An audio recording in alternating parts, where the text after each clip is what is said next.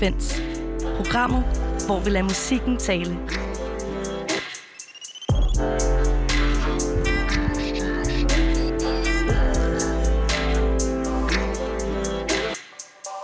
Det er nemlig fuldkommen rigtigt. Velkommen til tre timers nydeligt, nydeligt, nydeligt selskab med Frekvens og jeg, Christian Henning Længs, og dig, Isanaya Pool. Ja, tak. Ej, hvor er det dejligt at have været tilbage i studiet. Det er jo simpelthen som altid en fornøjelse at skulle tale om musik. Og øh, i dag, der har vi en øh, dejlig, dejlig, dejlig packet, packet, Packed. packed dag. Øhm, og øh, vi startede simpelthen med Faber, som øh, beskriver sig selv som trip-hop, direkte fra Yours Truly. Og øh, det er simpelthen hendes nyeste single, der hedder Rosa Gift. Og øh, vi taler med hende i morgen. I dag der skal vi både tale med Max lige om lidt, vi skal tale med Mickey Skiller, og vi skal tage en tur til Norge og tale med en norsk der hedder Rap Mo. Men i dag, der skulle vi nemlig have besøg af evigt dejlige Max, som øh, skulle have spillet det nummer, der hedder Monday fra hendes nyeste album akustisk her i studiet. Men på grund af covid-19 og meget dejlige ansvarlige beslutninger har vi valgt at holde afstand. Og øh, man kan måske høre i baggrunden nogen, der skramler. Det er dig, Max. Velkommen til, min ven. Mange tak. Hvordan øh, er din Monday i dag? Ja, altså min mandag er jo lidt dårligere, fordi jeg ikke fik lov til at komme ind og, ind og spille ind hos jer. Men, øh, men ej, det, det er jo helt klart det rigtige at gøre. Og udover det, synes jeg, at min mandag har været forrygende. Jeg føler, at man får det sidste efterårssol i de her dage. Så jeg har bare været ude og det også lige ude at gå en tur, nyde det gode vejr. Alt i alt en god dag. Og øh, Max, du udgav jo dit øh, selvbetitlede debutalbum i fredags først og fremmest. Kæmpe tillykke med det. Tusind tak. Kan du øh, lige starte med at sætte nogle ord på, hvilke følelser, der ligesom gik igennem dig her i, øh, i fredags? Det kan jeg. Øh, jamen altså, jeg er også lidt ramt af, af corona-andenbølgen her, så jeg havde faktisk haft nogle arrangementer, jeg har været nødt til at trække stikket på i sidste øjeblik, så jeg synes, op til var min energi blevet lidt fad. Jeg var rimelig træt af, at jeg ikke kunne holde de ting, jeg gerne ville have holdt. Så da albumet kom ud, var det faktisk øh, vildt dejligt bare at mærke, at, øh, at glæden stadigvæk fandtes, og få alle de reaktioner fra folk, som ligesom med, og jeg simpelthen så selvom det er noget, som alle siger sikkert, men jeg var ægte overvældet over den respons, der var. Altså både på musikken, men også på jeg udgav musikvideo, som var tilhørende, ligesom mærke. Brugt hele dagen bare på at sidde og kigge ned i min telefon, føler jeg, for at, øh, at skrive med folk, der ligesom lyttede med. Så det var ret, ret surrealistisk, faktisk. Og øh, vi har jo snakket om, øh, Christian og jeg her, at vi elsker, altså vi elsker for det første albummet, men særligt en bestemt sang. Og øh, det er nemlig Your Girlfriend's in the Bathroom, I'm Trying to Kiss You. Hvad siger det om os, at det er netop den sang, vi elsker? det siger alt godt om jer. Altså, det er virkelig også en af mine, øh, en af mine yndlingssange. Den er jo sådan lidt savage på sin egen måde. Øhm, den længste titel i verden har den sang fået. Og den er sådan... Det er virkelig også en af de sange, jeg er stolt af. Jeg synes for det første produktionsmæssigt, at den kan noget, og jeg har lavet den med en vildt dygtig kvindelig producer, der hedder Natalie Norm fra Sverige, som bare var så skarp. Altså virkelig kunne sit shit. Det var en fornøjelse at arbejde med hende. Og så, øh, så er det en, som alt andet en oplevelse, jeg havde for nogle år siden. En øh, nytårsaften, for det engang skulle være løgn. Øh, what a way to end the year. Virkelig antiklimatisk øjeblik. Men øh, faktisk noget, som gjorde mig ret... Øh, jeg blev ret ked af det over det. Det var slet ikke så sejt dengang. Og så er det ligesom gået nogle år. Kender I det der med, at så pinligt, man bliver nødt til at vente? Yeah. Vente med at sige det højt efter, der er nødt til at vente noget tid. Og nu kunne jeg mærke, at jeg skrev albumet, og nu var det sådan tid. Og så øh, for at kunne være i følelsen, så var jeg nødt til sådan at lige at og putte en lidt mere cool, cool danseagtig følelse oven på den. Men hvad er det for et type nummer? Altså hvis man skal sidestille med for eksempel Music Doesn't Even Help eller Monday, mm. som øh, er, også viser nogle andre sider af dig, særligt Monday, fordi den jo nærmest bare er dig og en guitar. Øhm, og Music Doesn't Even Help måske på en eller anden måde har lidt mere sådan en en glad, fordi du nævner selv det her savage. Altså, der er noget savage mm. over den her mm. sang. For det første er der sådan noget heartbreaker, øh, altså wedding crasher over den, men, øh, men sådan stemningen på den og produktionen er også noget andet. Hvad er det for et nummer, og hvad sådan, siger det om... Den er også den anden sidste. Er det bevidst, at ja. den sådan ligger lidt i slutningen? Sådan lidt sidste spark? en Netflix-show. Helt sikkert. Og, øh, og jeg synes netop, at ja, det er sådan lige sidste peak, før Netflix-show får lov til at, at sådan køre et plade ud på en, en stille og rolig, clean slate-agtig måde. Jeg tror også, øh, med at gå på sådan bathroom, det, det er sådan en... Øh, det var også en situation, hvor jeg måske, som jeg sagde før, skammede mig lidt over det. Altså, det er jo vildt pinligt at tro, at man har læst et menneske til, at nu har man den bare. Og så står man der, the grand moment, og så har man bare overhovedet ikke læst situationen rigtigt. Men efter noget tid kom jeg også bare frem til, at sådan, det er jo ikke ud af det blå, jeg har tænkt det. Altså, der er jo helt sikkert også lavet nogle journaler, og sådan, i stedet for at sidde og, øh, og sådan, og bare skamme mig, eller bare synes, det var pinligt, så ligesom også vende den om, og jeg tror også, det er det, man kan høre i lyden af produktionen kontra Music, der sådan en havde på Monday, som du nævnte, at øh, jeg føler virkelig også med den episode, og det var også det, sangen skulle kunne sige, at jeg, det var sgu sådan, jeg gjorde mit bedste i den situation. Og jeg synes også, at det tilhører sig øh, albummet og de her forskellige fortællinger, at selvom man nogle gange kommer til at lave en fejl, eller kommer til at læse noget forkert, så er man jo altid, det tager to til en tango, ikke? Man er ligesom to sider af sagen, og jeg, jeg havde brug for at have en sang, der havde sådan et, et opløftende take på det, og jeg synes, at øh, jeg synes, det er vigtigt, altså, at der var den, den vibe på, på pladen også. Hvordan har, øh, nu skal det ikke kun handle om Isanaya og Christian Links to store fans af dig, Max, men også om dine fans ude i øh, den virkelige verden uden for det her radiostudie. Hvad har de sådan, altså, har der været reaktioner på netop den her sang, og øh, tænker du over sådan, dine fans? Fordi på en eller anden måde, så er der jo lidt i din musik sådan to grupperinger. Der er lidt den her tude, tudedelen af det på den bedste vis, og så er der danseren, som ofte mødes i din sang, for eksempel I Cried at the Rave, ikke? Altså, mm. men, men hvordan reagerer dine fans forskelligt på de her numre, og særligt måske det, vi har talt om? Øhm, jeg synes, folk reagerer øh, efter det. Altså, sådan, Monday har fået ret mange direkte beskeder på øh, DM's på Instagram med hvis måske lidt længere, lidt mere heartfelt sharing, som vi har snakket om sidst, jeg var inde og besøge jer yes. på Radio Loud, så øh, er der nogle meget specifikke ting i den sang, som, som jeg tænker, jeg aldrig vil kunne få nogen til at identificere sig med, og der har det bare vist sig endnu mere, nu hvor den er blevet udgivet, at jeg virkelig ikke er den eneste, der ligger i, øh, om, i min, det kan ligge i ens ekskærestes sengetøj i lidt for mange dage, efter at man ikke er sammen længere. Mm. Øhm, så det er ligesom den ene side. Og så synes jeg, i forhold til Music Doesn't Even Help, øh, og Girls in the Bathroom. Der har det været mere sådan en... Mm, music Doesn't Even Help er jo også... Ja, den, den connecter med mig på en anden måde, fordi den handler også om det der med at være... Ja, sådan, det er sådan meget sangskriveragtigt på en eller anden måde i sin tekst, og det er sådan selv, selvidentitetsdøgende med at være... Men jeg tror, den er sådan lidt sværere måske. Men jeg kan mærke, at på You Go in the Bathroom, I'm Trying to Kiss You, har videoen også været en stor del af reaktionerne. Det der med det første gang, der har været noget visuelt at forholde sig til, har jeg virkelig kunne mærke, og jeg føler mig også på en eller anden måde lidt mere forstået, tror jeg, end jeg har gjort før. Det der med at få lov til at lave øh, lave et lille univers og fortælle en lille historie. Det er en lille, lille kortfilm, vi har lavet på fire minutter, hvor der ligesom er to forskellige verdener. Og få lov til at, at udfolde det, synes jeg, jeg har gjort rigtig meget. Men generelt, altså, Men både det visuelle Øh, ja. og albumet som helhed snakker vi om øh, lige om lidt, men jeg synes lige, at vi skal høre det nummer, vi har talt så meget om nu, nemlig Itanias og min yndlings fra dit album Max. Your Girlfriend in the Bathroom, I'm Trying to Kiss You.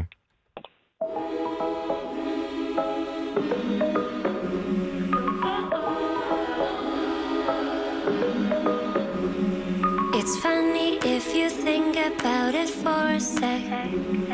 Standing in her kitchen, we were such a mess. Leaning in for a kiss, nothing new, hit or miss. I don't wanna think about it for a sec. I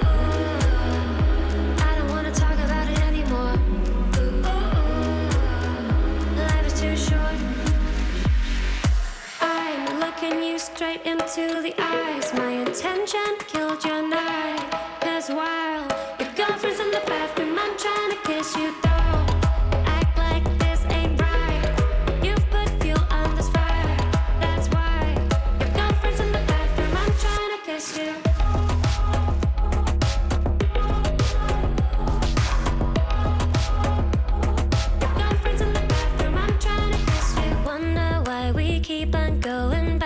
forth. This tension has peeled the scab of the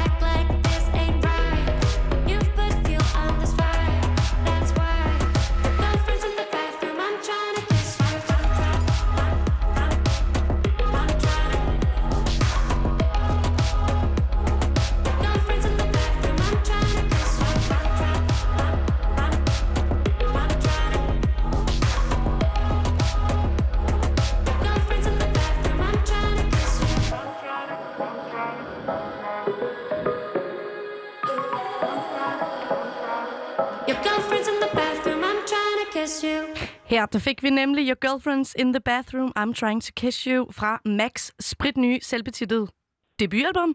Og vi har stadig æren af at have Max med på en telefon. Er du der stadig, Margrethe? jeg har stadig... Hallo. Fed. Var det dig, Christian? Det var det var mig. Det var det. Ja, det. ja. Prøv at høre, øh, vi har jo talt en del om dit album, både med dig og om det uden dig. Sådan en lille bagtaling, meget øh, offentlig bagtaling, ikke? Men øh, for dem, der Ja. måske ikke har hørt det, vil du så ikke lige sætte nogle ord på det her selvbetitlede debutalbum? Jo, jamen altså, øhm, det er 10 sange, som bedre beskrives som sådan 10 små, øh, 10 små minder, jeg har pakket ind i øh, tre minutters pakker, som man ligesom kan sætte sig ned, og så kan man køre det igennem og få et indblik i nogle situationer, som på den ene eller anden måde har skubbet mig og, øh, og ændret mit, øh, mit outlook på en eller anden måde. Og øh, ud fra, fra det, og vi snakker også lidt om det før, vi hørte det, hvordan, øh, altså, at, er, det, er den her sang, vi lige hørte før, er det så en til en noget, du så har oplevet selv? Ja, det, det er det faktisk. Jeg tror, øhm, jeg har faktisk rigtig gerne mange gange vil, vil ændre noget, ændre et tidspunkt, eller bare ændre historien lidt, men fordi sangskrivning er så selvterapeutisk på en eller anden måde, så vil det være at gøre mig selv en bjørnetjeneste. For det første tror jeg, at sangen vil blive dårligere. For det andet vil det heller ikke øh, hjælpe så meget. Så alle de 10 sange, faktisk uden undtagelse, er øh, spillet op en til en. Hvis jeg nævner en måned, eller et navn, eller en lokation, så er det simpelthen... Øh, så er det bare sådan, det var. Det er fuldstændig øh, lige ud af posen. Det er en side af din dagbog. Øhm, og man kan sige, måske en side, som ikke er direkte, øh, eller en ting, der måske ikke er en direkte en side af din dagbog, er jo sådan den visuelle. Vi snakkede kort om det, og du nævnte også, også det her med den her musikvideo, øh, hvor der er referencer til alle 10 sange fra albumet. Og det er faktisk også igennem dem på din Instagram stories, at jeg opdagede øh, med Girlfriends in the Backroom, eller øh, Bathroom. Bathroom, I'm Trying to Kiss You, ikke? Ja, den er Øh, lang. Det er en tongue twister. Den Ja, altså, men jeg hørte også, du selv forkortede den lidt. Du forkortede den bare til Your Girlfriend's in the Bathroom. Ja, så kan er det bare være- det, man kan sige. Ja, Ja, vi kan også ja, ja, det kan begynde at bare kalde den. kalde den det. Ja, måske bare Y-G-I-B. Ja, det var der en fan, der skrev, kan du sende mig øh, lyrikken til, og så hele forkortelsen. Hvilket nærmest var endnu mere forvirrende. Ja, præcis. hvad er det så? Y-G-I-B-I-T-K-Y. Ja. Okay. Jeg tror heller ikke, vi behøver at sige igen. Hvordan kom du på den idé med at lave den her kortfilm ud fra alle sange næsten til en lang musikvideo? Jamen, jeg har, øh, det er det første moving image visuelle, jeg har lavet. Det første videomateriale, jeg har lavet som, øh, som Max. Og jeg tror bare, det har været vigtigt for mig at vente til et tidspunkt, hvor jeg synes, at det gav mening, og hvor der var nogen, der ville have lyst til at, lyst til at se det. Øhm, jeg har sådan før i tiden haft et ret tangent visuelt univers med, med mange farver, der er gået monokromt øh, hånd i hånd. Og så havde jeg lyst til sådan lidt, at det skulle, øh, at den den trend skulle ligesom på en eller anden måde springes i luften med det her album. Jeg havde lyst til at have et cover, der ikke havde en bestemt farve, og have en video, der ligesom var med alle mulige forskellige farver. Og videoen specifikt opstod, øh, fordi jeg tit bliver spurgt om, forstår det nok, men hvad handler sangen om, hvad, og det ene og det andet. Og jeg synes bare, det har været spændende og øh, at udgive musik og ligesom gennemgå den her proces med øh, folk sådan, kan godt lide at søge efter sådan, sandheden omkring, hvad noget handler om. Hvor at, at the end of the day, så handler det jo om altså når man siger noget, handler det oftest mere om en selv, end det handler om den person, man siger noget om. Så jeg har lyst til at lave en video, der ligesom legede med, med de verdener, og legede lidt med virkelighedskonceptet.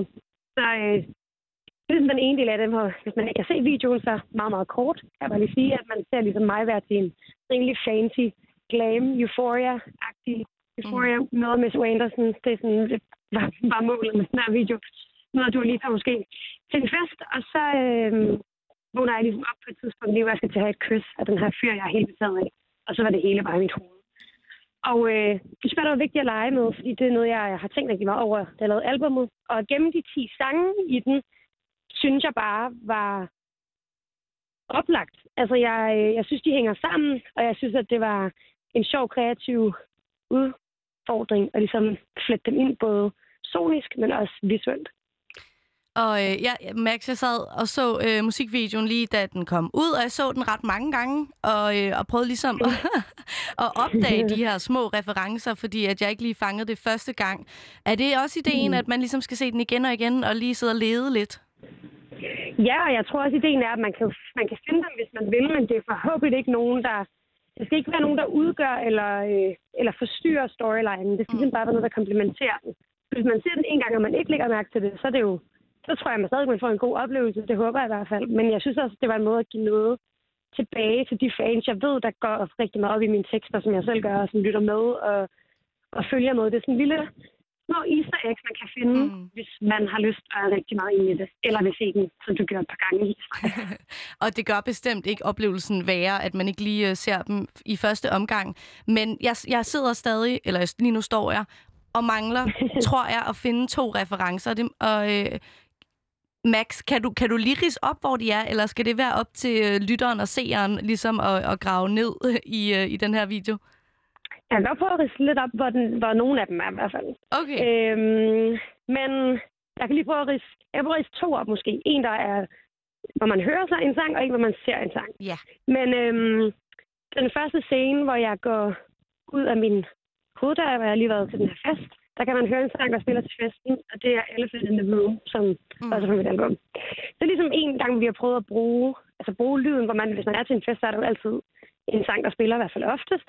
Og så synes jeg bare, det var genialt at bruge noget fra albumet til det. En anden ting, som var, hvor vi ikke valgte at, øh, at spille det, men vi ligesom kunne se, det er, at jeg står på et tidspunkt og synger ind i et spejl, i sådan et meget blåt, oplyst øh, univers på et toilet. Og der har jeg skrevet med læbestift på et spejl ved siden af mig, Is it real love? Are we fucked up? Som er en anden sang, der er på.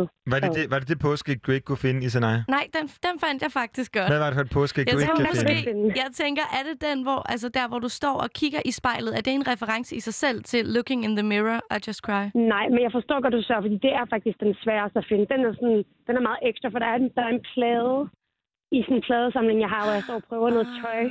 Og på den står der Looking in the Mirror, I Just Okay, tak. Men jeg har lige lagt i går, kan man se, jeg har lige lagt en, en lille video. Jeg har lavet sådan nogle små teasers per sang der kommer ud løbende. Og der kan man se i den, hvor jeg står og hiver nogle, øh, nogle LP'er ud, der kan man sådan se det rigtigt, at det er der, hvor den er, den er faktisk. Det er, det er klart den sværeste, det vil jeg gerne være ærlig indrømme. Jamen, det er godt, vi har dig med på en uh, livline til at forklare det. Men det her var jo ting, som uh, både du og vi og dine fans kunne have diskuteret uh, i fredags, hvor uh, du skulle have haft det her pasta-lytte-arrangement, som du desværre måtte Ja. aflyse på grund af de stigende smittetal. Fik du stadig lavet pasta, eller hvad lavede du i stedet? Hvad lavede jeg i stedet? Jamen, i stedet så havde jeg, øh, jeg fik pasta. Fordi øh, pasta er din livret, ikke? Pasta er min livret, så altså, det, er, det skal altid til. Så jeg, øh, jeg fik noget pasta, og så øh, også på grund af smittetallene, og på grund af, at øh, barnet ligesom lukkede ret tidligt, så valgte jeg ligesom at gå ud torsdag aften og fejre det der med nogle, nej, en par lille håndfuld, nogle fra pladeselskaber, nogle tætte venner. Og så, øh, og så fredag, der brugte jeg bare dagen på at slappe af, tjekke min telefon, have en lille smule tømmand, og bare øh, spise noget pasta til slut, og have det sådan relativt stille og roligt. popping en flaske champagne, min mor havde givet mig. Og øh, ja, det var bare helt perfekt. Stille og roligt, og jeg, som jeg sagde tidligere, det var ærgerligt, at der ikke, jeg ikke kunne gennemføre det pasta arrangement, men jeg, øh, jeg følte ligesom ved at sidde på min telefon og svare på DM, så var vi stadigvæk en lille smule. Dem, der lyttede med. Ja, fordi et, og meget på uh, Instagram og DM, så uh, os, der følger dig på Instagram, så ligesom, at du delte de stories, som dine fans delte, og det elsker jeg jo, at Mm. gøre, det her interaktion. Men altså, har man no, når man nogensinde til sådan et punkt, selvfølgelig gør man det, når, man har, når ens DM er en million, men hvor vigtigt er det for dig, det her med at bruge tid på at svare dine fans og sige, hey, jeg ser jer, og tak fordi I ser mig? Øh, det er sindssygt vigtigt, og jeg tror, øh, nogle gange kan det jo godt, så kan man jo simpelthen ikke nå det, men jeg synes, under corona, jeg tror, jeg havde sådan noget, jeg ved ikke, 300 DM's, som jeg ikke havde nået til. Men så tog jeg dem bare, altså fra, fra den ene end til den anden. Det havde jo masser af tid. Så altså, hvis jeg kan, så gør jeg alt, hvad jeg kan for at svare øh, med ord. og Hvis ikke med ord, så kan jeg i hvert fald lige nå ind og like. Altså, det er, øh, det er sådan noget, hvad hedder det, min, øh, min søster spørger mig, hvorfor jeg ikke slukker mine notifikationer på min Instagram. Og det gør jeg netop ikke, fordi at jeg vil gerne, hvis der nu er et eller andet, eller sådan, så vil jeg virkelig gerne respondere hurtigt, eller bare lige sende et, øh, et lille hjerte, eller bare sige tak, som jeg tror også, jeg har nævnt før i samtalen med jer, at altså, min karriere ville jo ikke eksistere, hvis jeg ikke havde folk, der ville lytte med. Så sådan, det er jo ligesom, we're in it together. Altså, Max er ingenting uden folk, der lytter med. Og det, altså, det betyder sindssygt meget for mig. Ja, og jeg ved som fan, øh, der blandt andet har holdt Beyoncé i hånden, der regner med, at du ender en dag, Max, hvor meget det betød for mig. Så det der med at føle sig set, det betyder virkelig meget, men hvis vi ligesom så skal gå tilbage på din side af telefonen, hvor du ligger der i din sofa mm. med en flaske champagne, du har fået af din mor, øhm, og fejrer din egen release, altså hvad gør det ved dig at få så meget feedback, som du gjorde? Det gør det, gør det overvældende, og det gør den lige præcis. Det bliver sådan en full circle følelse. Jeg ligger ligesom der, jeg havde også købt en meget flot øh, gul fjertop. Den var selv. flot. Ja, tak. Man kan finde det på Instagram. Nogen vil sige, at jeg lignede lidt en kylling, men jeg synes altså, det kunne noget. Og ringlightet Øhm, hjalp dig perfekt frem, det her må jeg sige. Jamen, jeg synes, det var, jeg synes virkelig også, det kunne noget. Men hvad hedder det? Øhm, når man så ligesom ligger der, så, så føler jeg, at ofte så tager folk sig jo tid til at skrive relativt, altså flersætningslange øh, beskeder. Øhm, og når jeg har skrevet de her ting, og ligesom har siddet med det, og har boet med det her album i så lang tid alene, så det, det er en kæmpe gave for mig at finde ud af, at jeg ikke er alene i de følelser, jeg har haft. Altså lige så meget, som det måske kan hjælpe nogle andre med at sætte ord på dem, så validerer det ligesom også over for mig, at hey, det er helt cool, og der er også andre derude, der har det på samme måde. Og så får jeg ligesom, så får jeg den hjælp. Så det bliver sådan en full circle følelse, synes jeg. Og med de ord, så vil vi sige tak for i dag at prøve at genskabe øh, det, som vi forhåbentlig får skabt live en anden dag, nemlig med at høre dit nummer, Max, fra din debutalbum. Tusind tak, Max, og kan du have en skøn aften. Ja, lige måde. Tak fordi jeg måtte være med. Altid. Vi ses snart igen. Ja, vi gør. Hej hej.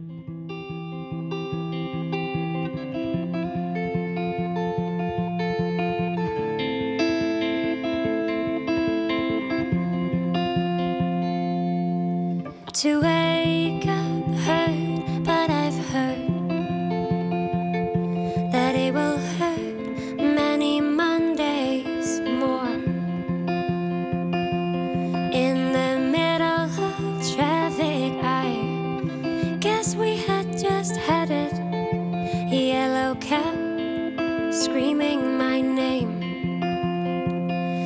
I go insane?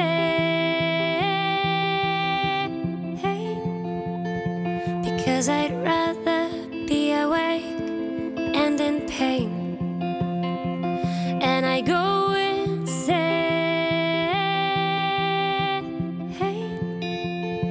Because I'd rather feel alive than being in a bubble of protection all day.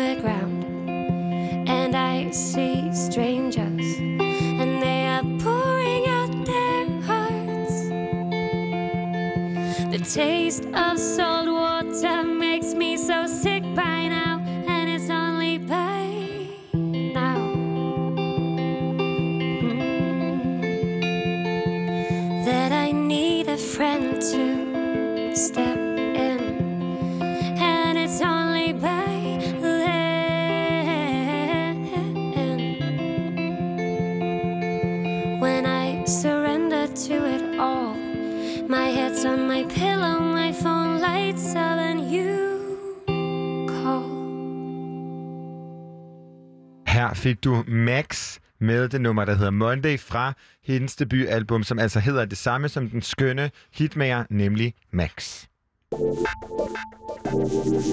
Et hvert andet år, så vil berømtheder have brugt søndag eftermiddag, altså i går og aften med at streame øh, eller at strømme ind i Microsoft Teater i Los Angeles til den årlige Emmy Awards, TV's største aften. Men 2020 i Sinai er selvfølgelig ikke noget almindeligt år. Og øh, med den nuvid, øh, nuværende ko- covid-19-pandemi, som altså også gjorde, at vi ikke fik Max på besøg, der raser over hele verden, og særligt i USA, så valgte akademiet altså at holde årets festi- øh, festligheder med afstand. Og det var med at være Jimmy Kimmel, som afholdt en virtuel ceremoni, som tv aldrig havde set før. Og øh, vi er jo et musikprogram, vi er jo ikke ja. et øh, filmanmelder, eller et tv-program, eller et serieprogram, selvom vi godt kan lide at tale om al den musik, der foregår netop i de her programmer, som også måske springer ud af øh, de programmer. Og øh, i forbindelse med det, så har jeg bedt dig om, og mig selv om, at tage et nummer med fra øh, vinderlisten, fordi vi kan jo godt lide at fejre, øh, når diversiteten vinder. Og det kan man i hvert fald sige, at øh, de to numre, vi har taget med hver især er. Vil du starte med at introducere dit? Det kan du tro, Christian. Øh, jeg og måske ved, lidt baggrundsinfo. Ja, det kan du tro. Altså, fordi jeg ved jo, at du er øh, RuPaul's Drag Race ekspert. Shantae You Stay. Ja, præcis. Og jeg, jeg begyndte jo at, øh, på, på den her fantastiske, eller på det her fantastiske konkurrenceprogram under netop øh, lockdown. Øh, så jeg havde en masse at se frem til. Men altså, Hvilken sæson startede du på? et selvfølgelig. Ej, nej, nej, det skal man jo aldrig gøre. Det er jo den dårligste sæson. Okay, Jeg have det hele med. Ja, du forklarer ny, det. ja, men til nye fans, mm. så skal man aldrig starte på sæson 1. Man skal heller ikke starte på 2, 3, 4 eller 5. Man starter på 7. Fordi der har de ligesom begyndt at have penge. De har fundet ud af, hvad der fungerer. De har fundet ud af, hvad der ikke fungerer. Og så ser man op til nuværende. Og så starter man ligesom nedad på den Okay, anden på den måde. Fordi sæson 1, der er sådan et infamøst øh, sæson 1-filter. Ja. Og det er så dårligt. Ja. Altså, i, i dag der vinder de 100.000 mm. og et eller andet andet oveni. Sådan et årsforbrug af Anastasia Beverly Hills. Cosmetics. Øh, men i starten vandt de sådan noget, altså 10.000 dollars. Og nu er der jo lige startet i Holland også.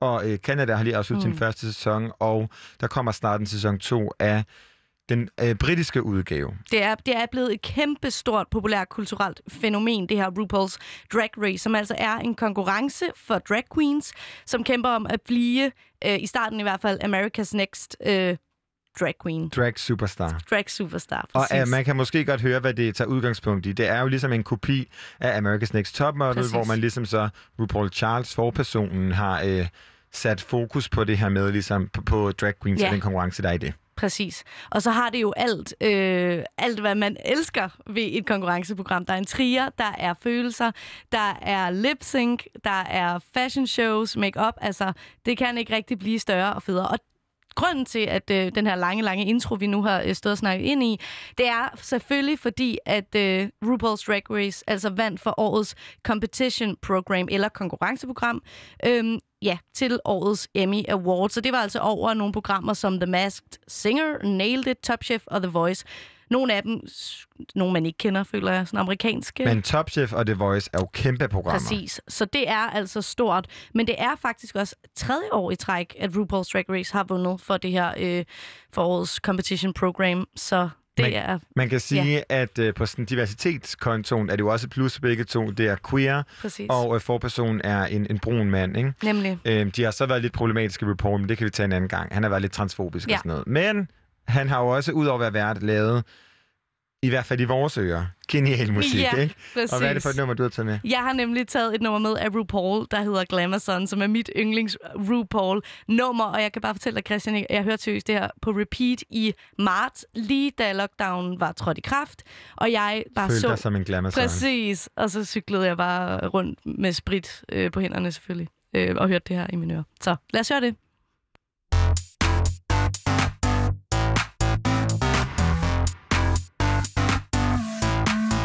Everybody wants her, Miss Sexy in the city. She's on the prowl. She rock this town. Who's that girl? A fly, ferocious lady. Get up and dance. Get up, get up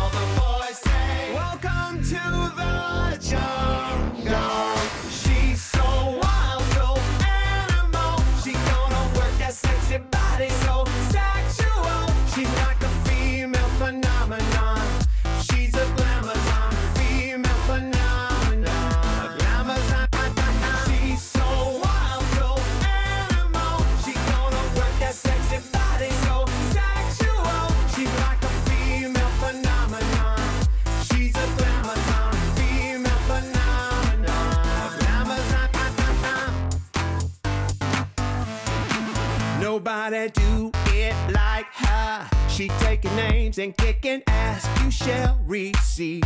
What do you need? It's alright. It's all about the body. Tonight's the night. Get up, get up and. Do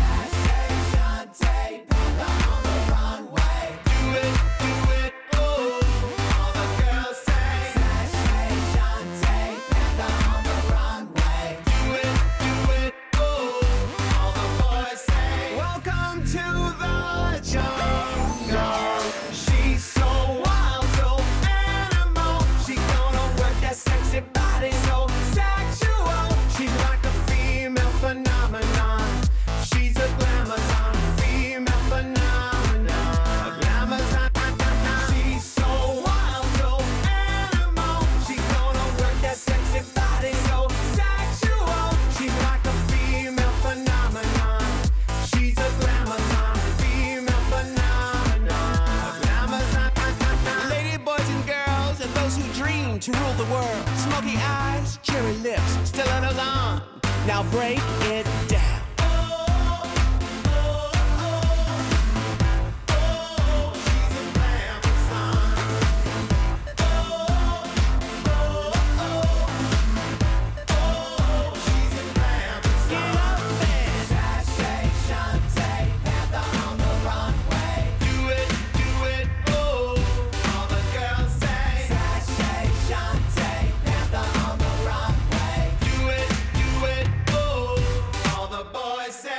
She's so bloody tall. She's so wild, so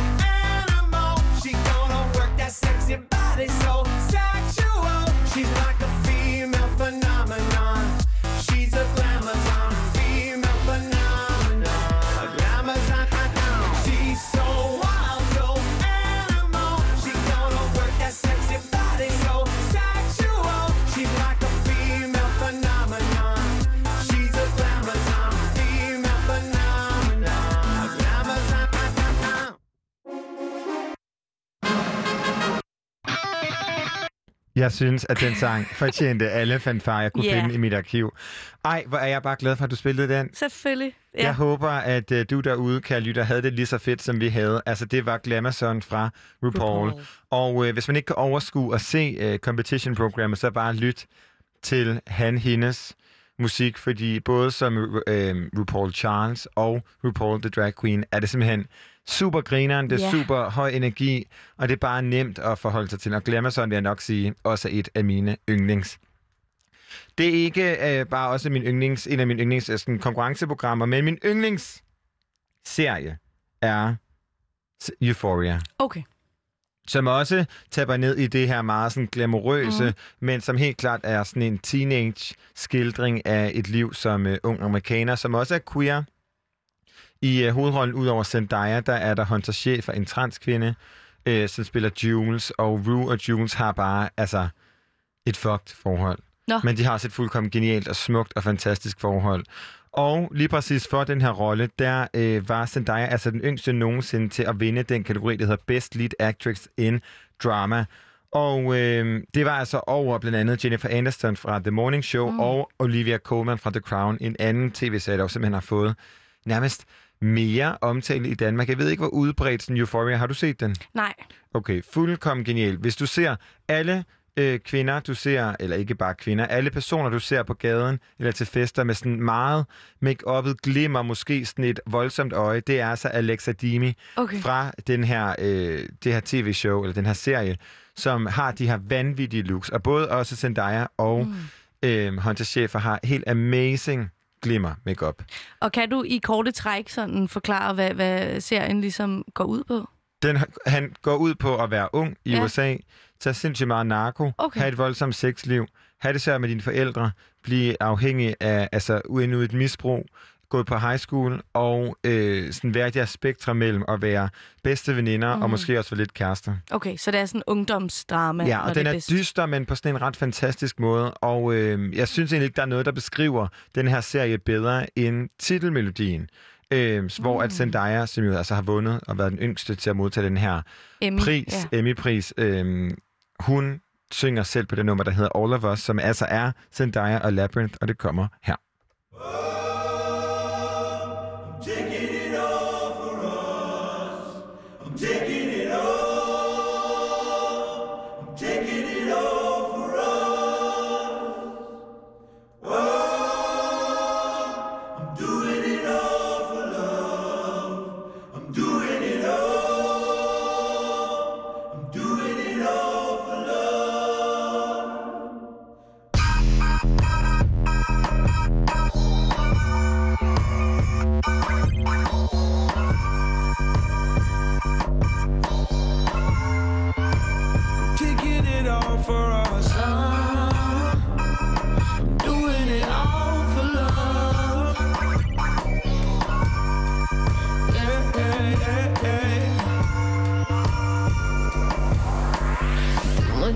system? Vibing, Money in my head. pockets hella empty.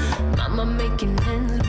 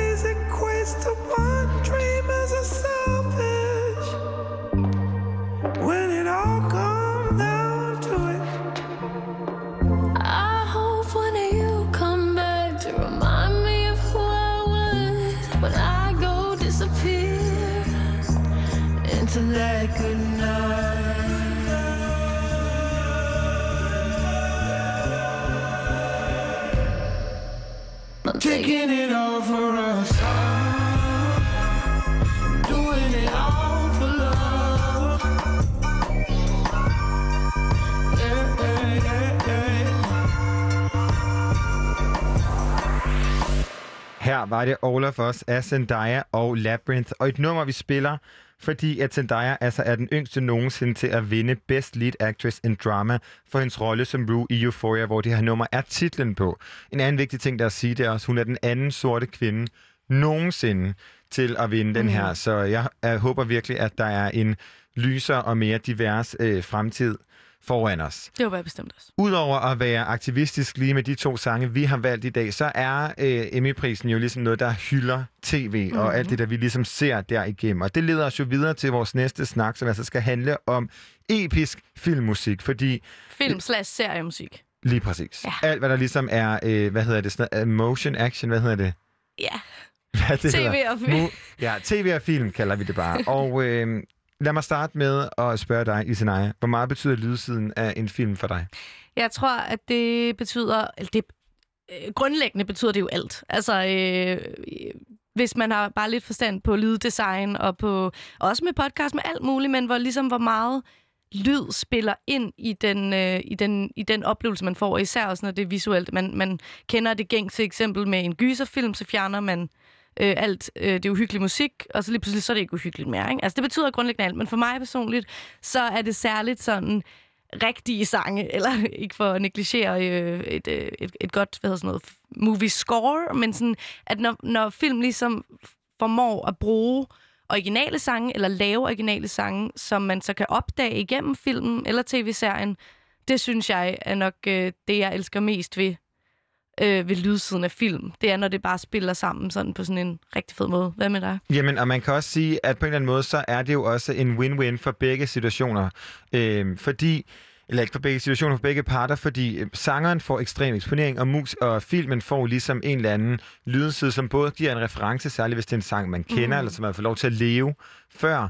Øhm, men øh, om det er en gyser, eller om det er en drama, eller om det er en komedie, alting fungerer jo bare bedre, når lydsiden ligesom giver os den her følelse, som jo på en eller anden måde er fuldkommen ligegyldig for, hvad vi ser. Altså den her sang, blandt Præcis. andet All of Us, som jeg lige spillede med Zendaya Labyrinth, tager jo en helt ned i sådan et mørkt. Man kender mm. jo godt det der sådan teenage dystre, man har inde i sig, men som samtidig også bare har sådan et ønske om at vil opleve alt muligt. Ikke? Præcis. Og øh, apropos den her eksponering, så et godt eksempel er jo for eksempel svenske øh, Roxette, som altså får en feature på Pretty Woman's opsamlende soundtrack-CD, øh, som jo var ekstremt vigtig for musikken dengang, hvor at streams, og man, altså, hvor man købte sådan Ja, samlede fysisk. værker, ja, ikke? præcis. øhm, jo, og simpelthen bare går fuldkommen viralt med, øh, med det nummer. Har vi været sådan, altså det er jo klart et af de sådan, mest Mm. ikoniske øh, sådan, sange, hvor at musik og film, eller i hvert fald musik og levende billeder mødes. Øh, hvad har vi ellers set, som har sådan ikoniske sange? Jeg ved, du har, øh, jeg har, taget et nummer jeg med. har taget et eksempel med, og det er fra den øh, Netflix-serie, hvis vi bliver især i verden, apropos at der har været Emmy Award Show, øhm, der hedder The End of the Fucking World. Har du set den? Ikke nu. Nej, og så kommer jeg til at spoil noget nu. Det er jeg rigtig ked af, Christian, så så må du lukke ørerne. Og det skal jeg også lige sige til dig, der lytter med derude. Hvis du ikke vil have spoilet sæson 1 af The End of the Fucking World, så skal du lige slukke for, Det er for mig. episode 3, så det, så det er ikke så, det er langt Nej, inden. det er det bestemt ikke.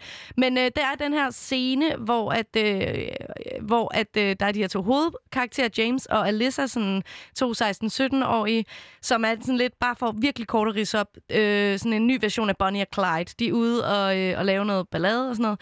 Øhm, hvor der så Og sker sådan det... noget. Og sådan noget. Jamen, jeg, øh, jeg prøver lige at øh, kortfatte mig lidt, fordi det, det kunne blive... Du må ikke give mig sådan en chok, Christian.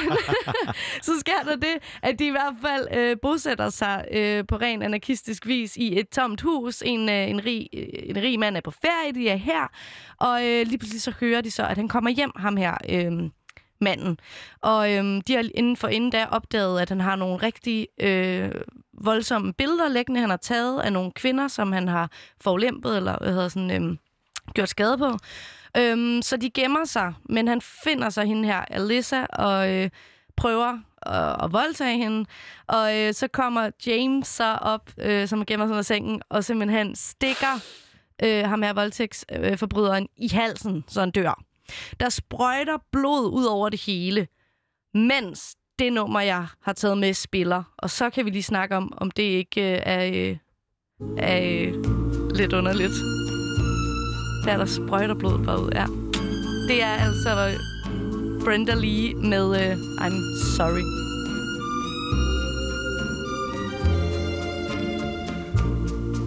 I'm sorry, so sorry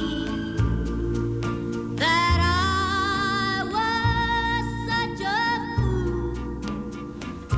I didn't know love could be so.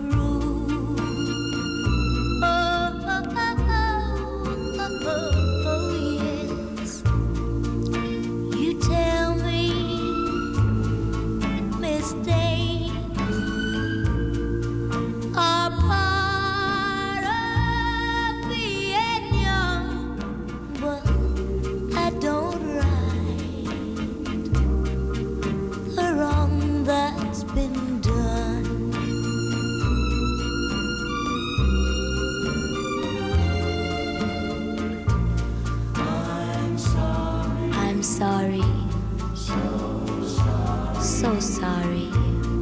Please accept my apology. But love is blind, and I was too blind to see.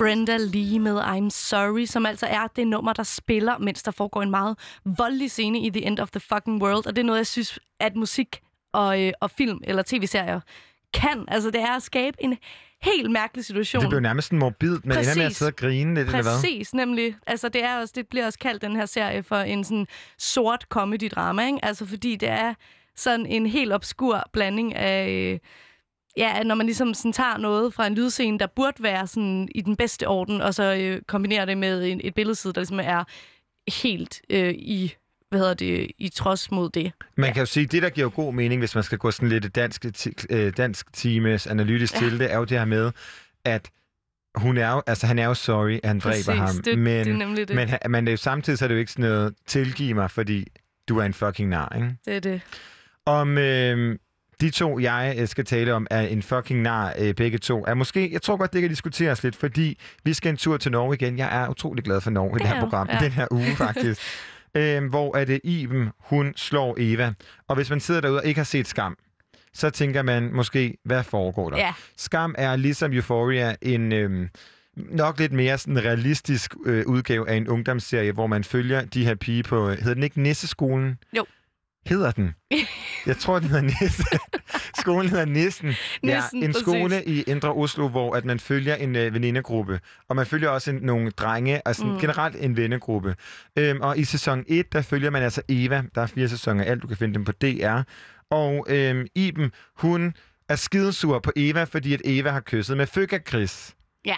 Og det er altså Ibens kæreste, og det ender, spoiler alert, super feministisk, at de går imod Føkker Chris. Men imens at øhm, Eva står helt fortvivlet og bliver gennemtæsket af Iben, der kører det her nummer, som er alt andet end lykkeligt.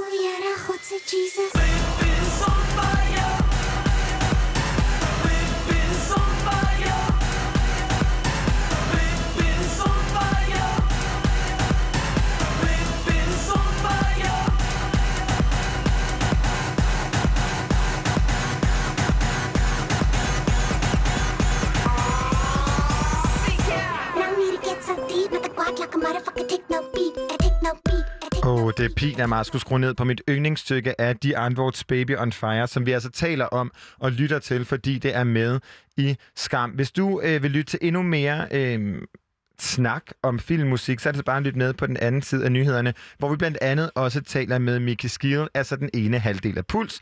Men det gør vi på den anden side af nyhederne, som kommer her. Klokken er 19.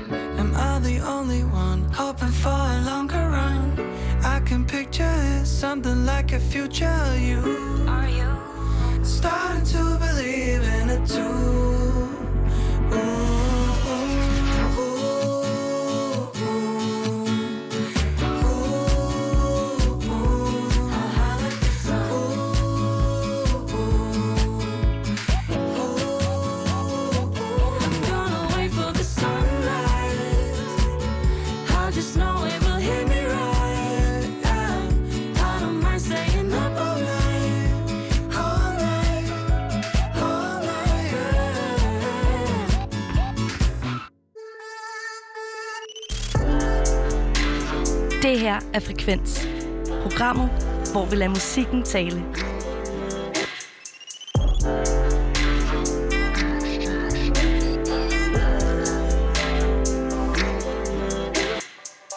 Det er nemlig rigtigt, og det er stadigvæk dine to værter i aften, Isa Naja Buhl og Christian Henlings, som står her bag mikrofonerne og trygt tager dig med igennem de næste to timer, hvor vi blandt andet skal tale med Mickey Skiel og norske Rap Mo. Jeg ved ikke, om det udtales sådan, men jeg tænker, at det er en stil af den. Kan vi spørge hende om, når vi skal tale med hende om en times tid?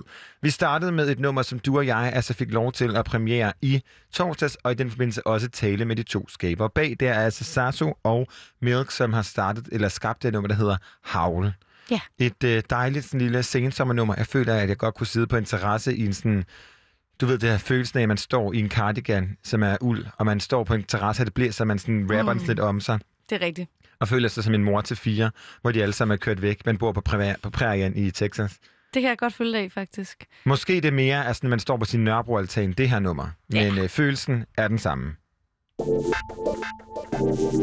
Før nyhederne, der talte vi om musik og øh, hvad det gør, ligesom ved film og serier. Vi havde begge to en øh, serie med, Mm. Og øh, nu er det tid til vores favorit musik fra en film. Præcis. Og øh, igen, som tradition startede du om et sommerferiebarn, der får du lov til at starte. Nemlig, og, og tak for det, Christian. Altså, ja, det er jo svært at vælge et favoritnummer fra en film eller serie, fordi det er jo... Øh, der er jo mange gode numre, man har fundet, i hvert fald jeg har fundet, igennem film og serier. Men øh, det Prøv at, snakke, prøv at fortælle nogle, altså prøv lige at fortælle nogle af de obvious. Øh, Vi, vi talte jo om ja. Sufjan Stevens, for eksempel, Ja, som man jo kun kender, øh, i hvert fald størstedelen kun kender ja. fra Call Me By Name. Nemlig. Altså, jeg ved ikke, øh, om lige mine er The Obvious, men, øh, men jeg har... Steppeulvene. øh, nej, altså Steppeulvene kendte jeg før filmen Steppeulven. Men, øh, men jeg har i hvert fald to film, som står meget klart for mig. Den ene, det er 500 Days of Summer. Har du set den? Nej, super god film. Mm. Hvor at soundtracket, det er altså total hipstermusik. Der er The Smiths, der er også noget... Øhm, Øh, nu kan jeg selvfølgelig ikke huske Feist, altså det, hvor det ligesom er de her numre. Og det, det var gennem den film, at jeg lærte en masse af de her kunstnere at kende. Og sådan har jeg i hvert fald brugt filmmusik meget. Og den anden, altså også et, øh, et nummer, jeg har taget med, det er fra filmen Juno, som jo handler om øh, den her 16-årige pige, Juno, der bliver gravid, og ligesom vælger at, øh, at bortadop- altså at føde barnet, men at øh, bortadoptere det til, en, øh, til nogle øh, øh en- hvad hedder det, barnløse forældre. Og, øhm, og det er bare, det er virkelig også sådan en rigtig, øh, igen for at bruge det dejlige udtryk, hipster, sådan indie-film, hvor at soundtracket ligesom er, er en masse gamle numre. Og øhm, da Var du, jeg... egentlig, var du forelsket den film første gang, du så den? Ja, det var jeg. Uh, der skulle lige et par gange til før. Ja, Nu okay. elsker jeg den. Ja. Den er jo mærkelig. Det er, det er den, og det skal man også, man skal kunne, kunne, kunne lide den for, for det, det, det, den er. Og for mig var det i hvert fald, at jeg gik ind og fandt The Juno soundtrack, som man også kan få på LP, hvor den er sådan, har en flot orange skive. Øhm, og, øh, og, og så ly, gennemlyttede jeg det bare og var sådan, gud, den her artist er fed. Jeg var sådan, tror jeg var 13-14 år, da jeg så den. Og det var også lige der, hvor det for mange, øh, at man begynder at få sådan sin egen præcis en egen identitet og egen musiksmag og sådan. Og der er bare en scene, som, øhm, hvor der spiller et bestemt nummer, nemlig af øh, det nummer, der hedder Sea of Love af, af kunstneren Cat Power. Og den her scene, den står bare så klart i mit hoved, fordi at at jeg altid græder til den. Altså, øh, jeg har set den her film så mange gange, og jeg græder altid til den, hvor at Juno lige har født, og så kommer hendes teenage øh, kæreste, øh, hvad hedder han, Paulie Bleeker, som er jo spillet af skønne Michael Cera, og, og bare holder om hende, og så græder hun lidt, fordi hun er 16 år, og lige født et barn, hun skal give væk, og så spiller det her nummer over, og Øh, det er jo også noget, det musik kan, ligesom spille ind og røre ved nogle følelser, men, øh, men altså også gøre, at man opdager, det var sådan også igennem den her scene, at jeg så opdagede Cat Power og alt muligt andet musik, hun har lavet. Øhm, men øh, ja, kan, man- kan lige forestille sig, hvis man ikke har set filmen, sådan en meget rørende scene, hvor det her nummer spiller over, altså Cat Power med Sea of Love. Mm.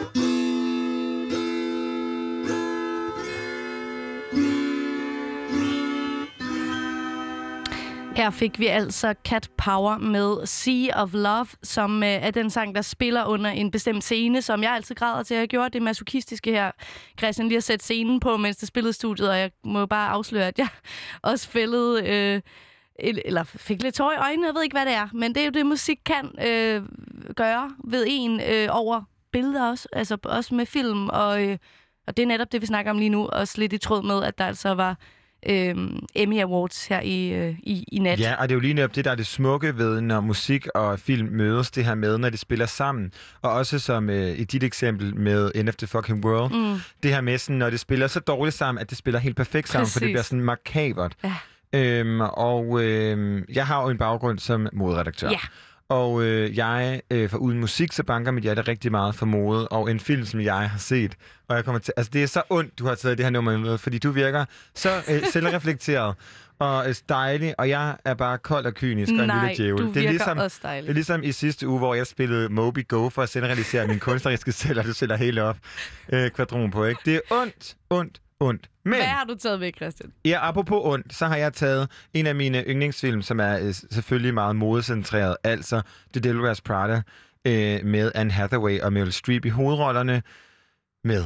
Fordi det er sådan en film, som øh, alle modinteresserede personer har, har set. Også ikke modinteresserede personer, kan ja. Jeg sige. Jeg er ikke så modinteresseret, men, men jeg har men set alle, os, som, over. alle os, som er modinteresserede, har sammenlignet med vores arbejdssituationer med filmen. Okay. Og alle os, som har arbejdet i modebranchen, har også været i de her situationer, hvor man bliver ringet op klokken 6 om morgenen og spørger, hvor er min kaffe? Det foregår også i Danmark. Det foregår også for helt almindelige jyske drenge, der flytter til København. Mig der iblandt. Mm. Ikke? Øhm, og øh, særligt den her scene, øh, hvor at øh, Anne Hathaway altså er blevet... Hun har jo mødt den her skønne, skønne mand på kontoret, som ligesom ser noget potentiale i hende. Også det, der gør den her film smuk. Den er jo dyb. Not. Men, men øh, hvor at hun ligesom går fra at være den her øh, lidt sådan stereotypiske nørdet, når jeg Mm. går så i radioen, øh, til ligesom at blomstre op og, og kende sit fulde potentiale. Hvor at øh, ham her, hendes skønne kollega, ligesom åbner hende for moderummet og siger, tag det her tøj på. Og så kommer det her nummer i baggrunden. Det er selvfølgelig Madonnas Vogue, hvor at øh, den scene starter, hvor at Anne Hathaway står uden for hendes kærestes restaurant i det her nye Chanel-look.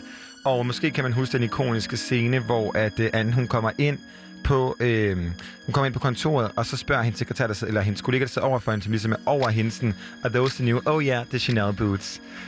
Ikonisk scene, og hver gang det knipser, så skifter hun tøj, imens hun går igennem New York. Og altså, jamen, jeg kan nærmest... Det er så kikset. Jeg kan jo begynde at græde over det her nummer. Genialt nummer, som altså også er med i en af mine andre yndlingsserier, som vi snakker om på den anden side. Nyd det. Her kommer Madonna Vogue.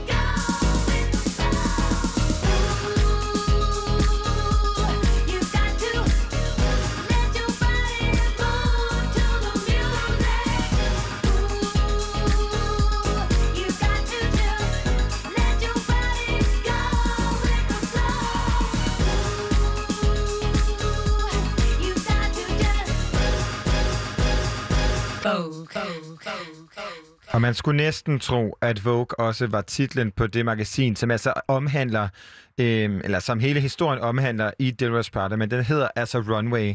Nok øh, sådan refereret lidt til den her ikoniske magasin, som altså nok er nærmest modebiblen for mange mennesker. For uden at være en del af Delros Prada, så er det her nummer altså også med i den øh, HBO-serie, som hedder Poe, som nu også ligger på Netflix. Den her fantastiske serie, som portrætterer hele voguing-miljøet i New York i 80'erne og i start 90'erne. Og hvis man ikke ved, hvad voguing er, så er det en danseform, som ligesom er startet i, øh, og det er nærmest en kultur, det er en familiær kultur, som er startet blandt øh, brune og sorte queer-personer i 80'erne, sådan i, altså nærmest, jeg vil nærmest kalde det undergrund. Det var sådan, der er sådan nogle voguing balls, og øh, Madonna opdagede ligesom det her fænomen og lavede den her sang, og øh, hvis man vil dykke mere ned i, hvad det gjorde ved de mennesker, som har opfundet det, at, hvor man kan sige ligesom den ypperste form, hvor at et hvidt menneske approprierer og også samtidig hylder en kultur, så er det altså at se både sæson 1 og sæson 2 af Pose, som også har vundet ret så mange priser, hvis jeg ikke øh, husker helt galt. Til slut, Isenaya, så har du fået lov til at vælge et øh, nummer, vi skal høre. Hvad er det for et nummer? Øhm, jamen, øh, vi, ja, apropos øh, musik og film og serier, så øh, bliver jeg nødt til at vælge et fra min absolut, en af mine absolut yndlingsfilm, som jo, øh, som vi har snakket lidt om på redaktionen før i dag, altså er, øh, er Kill Bill af Quentin Tarantino, og øh, fordi at Quentin Tarantino er faktisk også ret kendt for at bruge ret øh, altså ikonisk musik, eller sådan at, at, at lydbilledet og musik, øh, hvad hedder det, øh, musikbilledet, øh, nej, lydbilledet og, og filmdelen ligesom spiller godt sammen. Og øh, også lige for at tease lidt ind, hvad vi, ind i, hvad vi skal senere, som jo er, at vi skal snakke lidt om covers. Og i øh, den her Kill Bill, der øh, spiller det nummer, der hedder Bang Bang. Øhm, øhm, jeg mener, det er den version af Nancy Sinatra.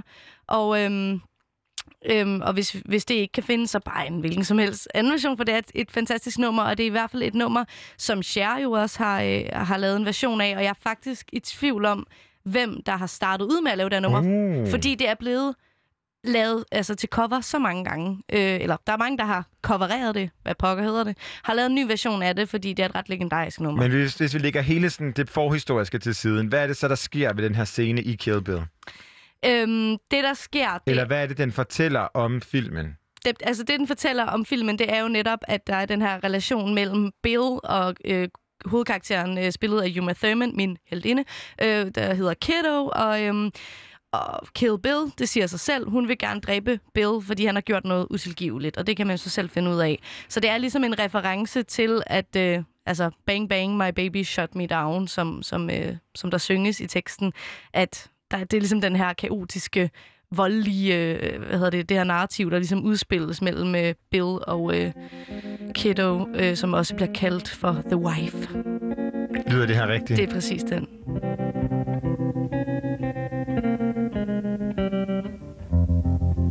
I was five and he was six. We rode on horses made of sticks. He wore black and I wore white. He would always win the fight. Bang, bang. He shot me down. Bang, bang. I hit the ground. Bang, bang, that awful sound. Bang, bang, my baby shot me down.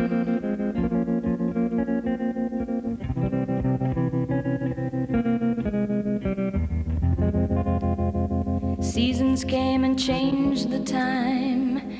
When I grew up, I called him mine. He would always laugh and say, Remember when we used to play? Bang, bang. I shot you down, bang, bang. You hit the ground, bang, bang. That awful sound, bang, bang.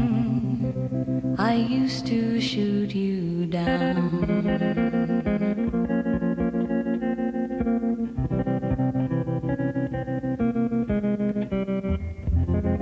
Music played and people sang. Just for me, the church bells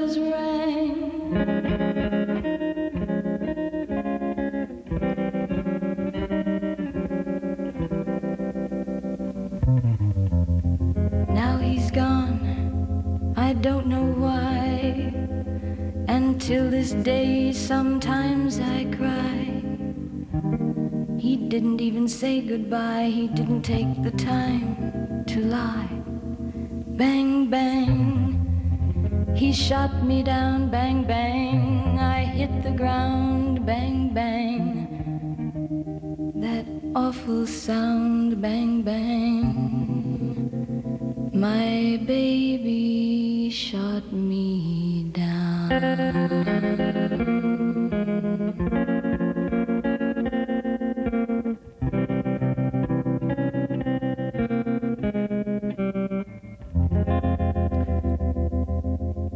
Der fik vi Bang Bang My Baby Shut Me Down øh, i den version af Nancy Sinatra, som altså er fra øh, Kill Bill Volume 1.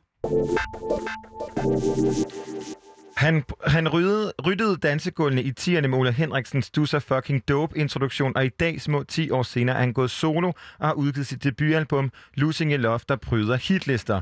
Nu kan vi byde velkommen til manden, vi taler om, altså Mickey Skill. Velkommen til. Mange tak. Tak skal du have. Hvad så, uh, Mickey Skill? Pew, where to start? Ja, præcis. Du har læst min biografi. Og jeg har også øh, researchet lidt på dig i forhold til en sang, du også har haft lidt fingre med i. Ikke? Om det er godt. Jeg er glad for, at du fangede den. Vi øh, nævnte jo altså din kæmpe succes med blandt andet med øh, Puls, som altså stoppede i øh, 2013. Hvad har du lavet siden, bare lige for at sætte scenen? Øh, jamen, jeg har lavet lidt musik selv, og så har jeg lavet lidt musik til nogle andre. Øhm, og så har jeg været lidt øh, ude at rejse, og ja, så har jeg hygget mig lidt. Du har også været med en film. Eller to. Ja, det har jeg også. Hvad Ikke, øh, ja, ikke efter jeg stoppede Puls dog, tror jeg. Det var mænd, så Okay. vidt jeg husker. Og hvad har, du, altså, hvad har du taget med fra det her at lave film ind i det at lave musik? Øh, ikke noget, tror jeg, umiddelbart. det ved jeg ikke lige. Øh, jeg har lavet musik egentlig, inden jeg lavede film. Så øh, Så du er først og tror- fremmest øh, musiker, end du er skuespiller.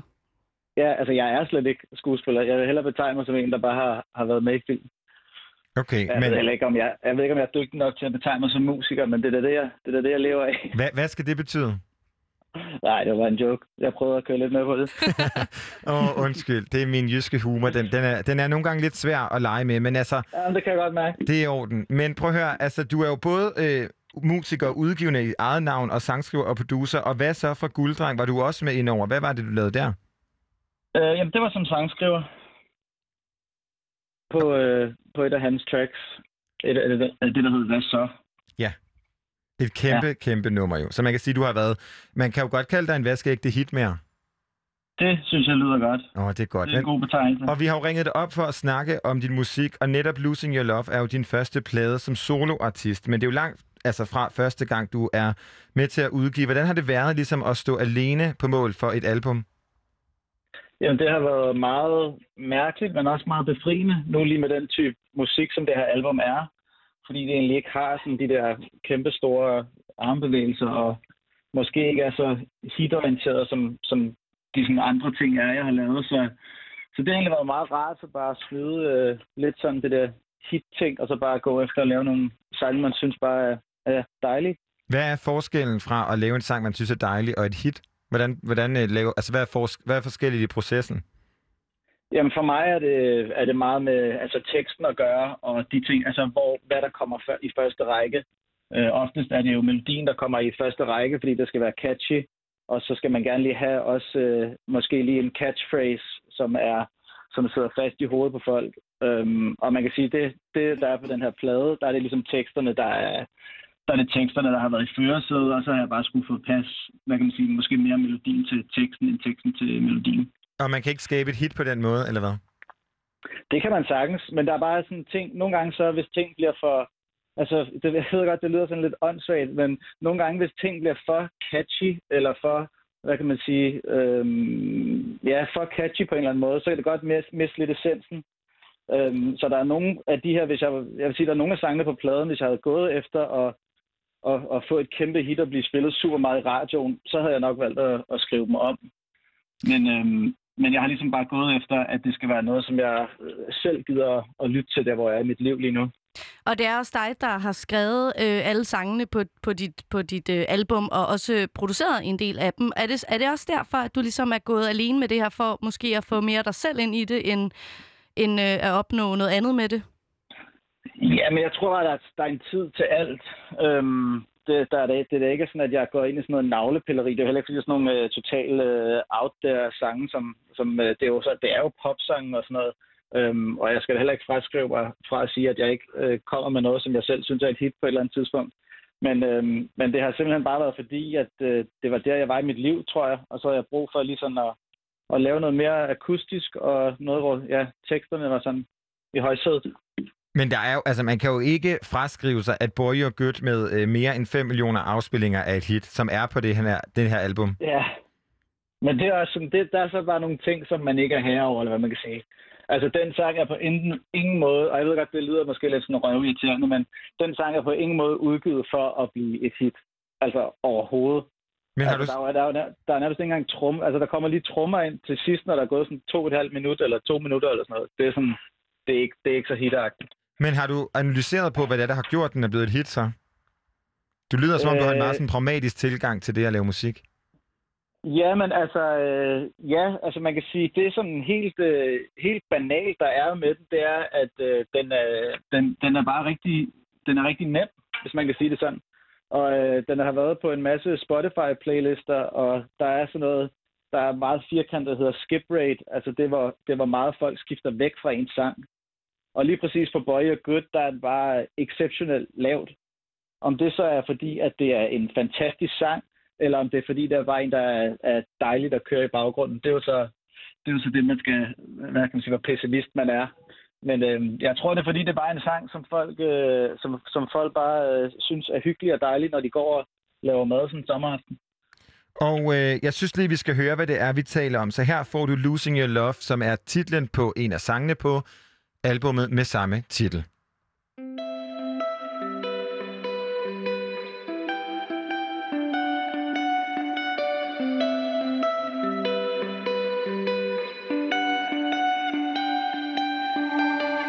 I've been up all night, I couldn't sleep.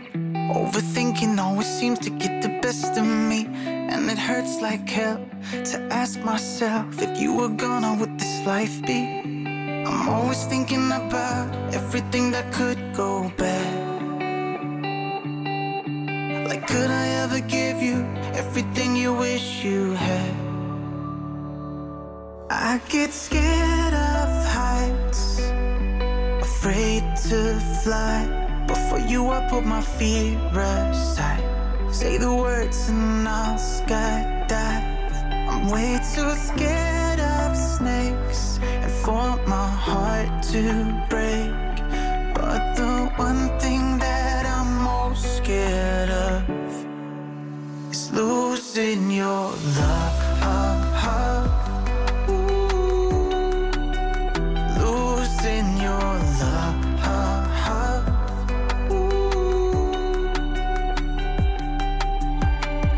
We don't fight that much. It's been a while, and I haven't thought about it now for quite some time. It's so messed up when things are good. I just wait for them to go wrong. I try to let it go, but it keeps coming back. Like, could I ever give you everything you wish you had? I get scared of heights, afraid to fly. But for you, I put my fear the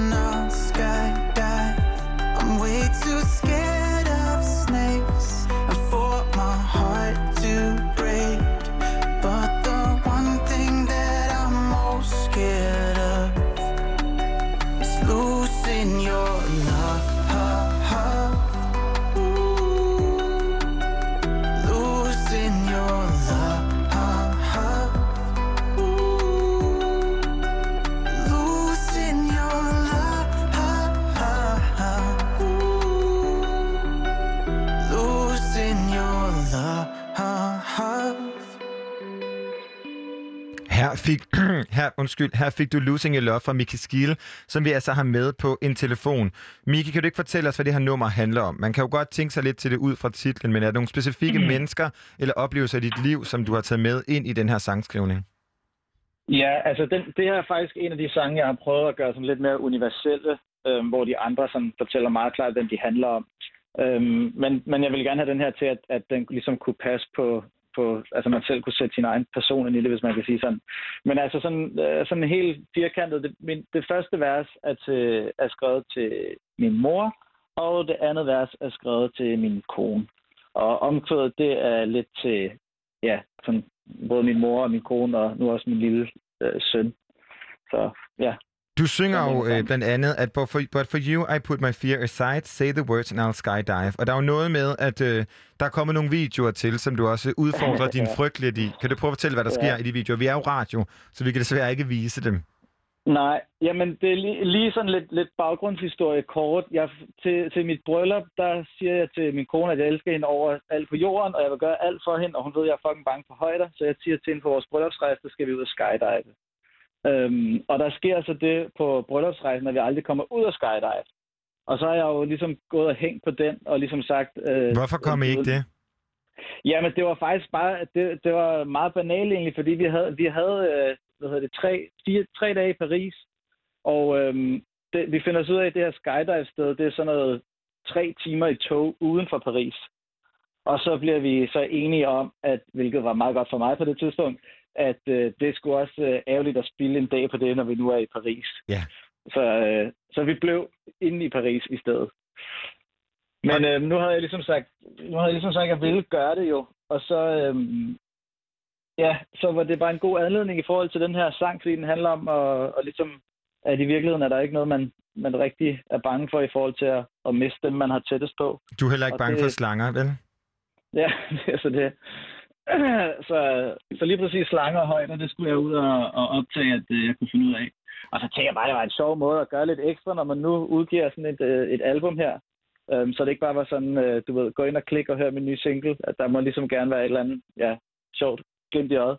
Ja, og på samme plade, altså Losing Your Love, som vi taler om, øhm, så var altså også det her øh, nummer Boy You're Good, og det slår jo alle dine andre sange i streams. Vi talte jo kort om det før, men kan du ikke lige sætte et par ord på, hvem, det, ord- hvem den sang er til, og øh, hvorfor du tror måske, at det har fået så... Altså, du nævner jo, der var intet i det, som var hitagtigt, men hvem er det, det er til?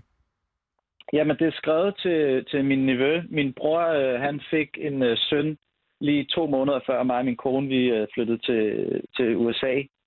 Og, øhm, og så, øh, det var lidt det var lidt sådan, det var mærkeligt at skulle være langt væk fra sådan en lille fyr, fordi man gerne jo ville være en del af, af hans liv. Og det var sådan set det, sangen den, øh, den kom sig af at sige, at det kan godt være, at jeg er langt væk, men jeg vil altid være der. Og øh, fælles med den og alle de andre sange på dit debutalbum er, at de alle sammen er på engelsk. Men fra 2016 ja. til 2017, der sang du på dansk. Hvorfor skiftede ja. du? Jamen, fordi at jeg, det er noget, jeg altid gerne har ville. Øh, jeg startede egentlig med at, at skrive på engelsk også, så vidt jeg husker. Men så begyndte jeg lidt at lave på dansk, og så tror jeg bare, at det var sådan lidt mere, det lå til højrebenet. Øhm, og så nu her, når man måske bliver lidt ældre, ældre og hviler lidt med i sig selv, så, så tror jeg bare, så, så, så nåede jeg et sted, hvor jeg tænkte, nu gør jeg sgu bare det her. Øhm, og det er, jeg, jeg havde heller ikke lige tænkt, at det ville gå så godt, som det gør nu. Øhm, det, er, også- det er jo bare sindssygt glad for, men det er på ingen måde noget, der er lavet for at tænke sådan, nu, nu erobrer jeg verden, hvis man hvis man kan sige det. Hvad skal, hvad skal din musik så?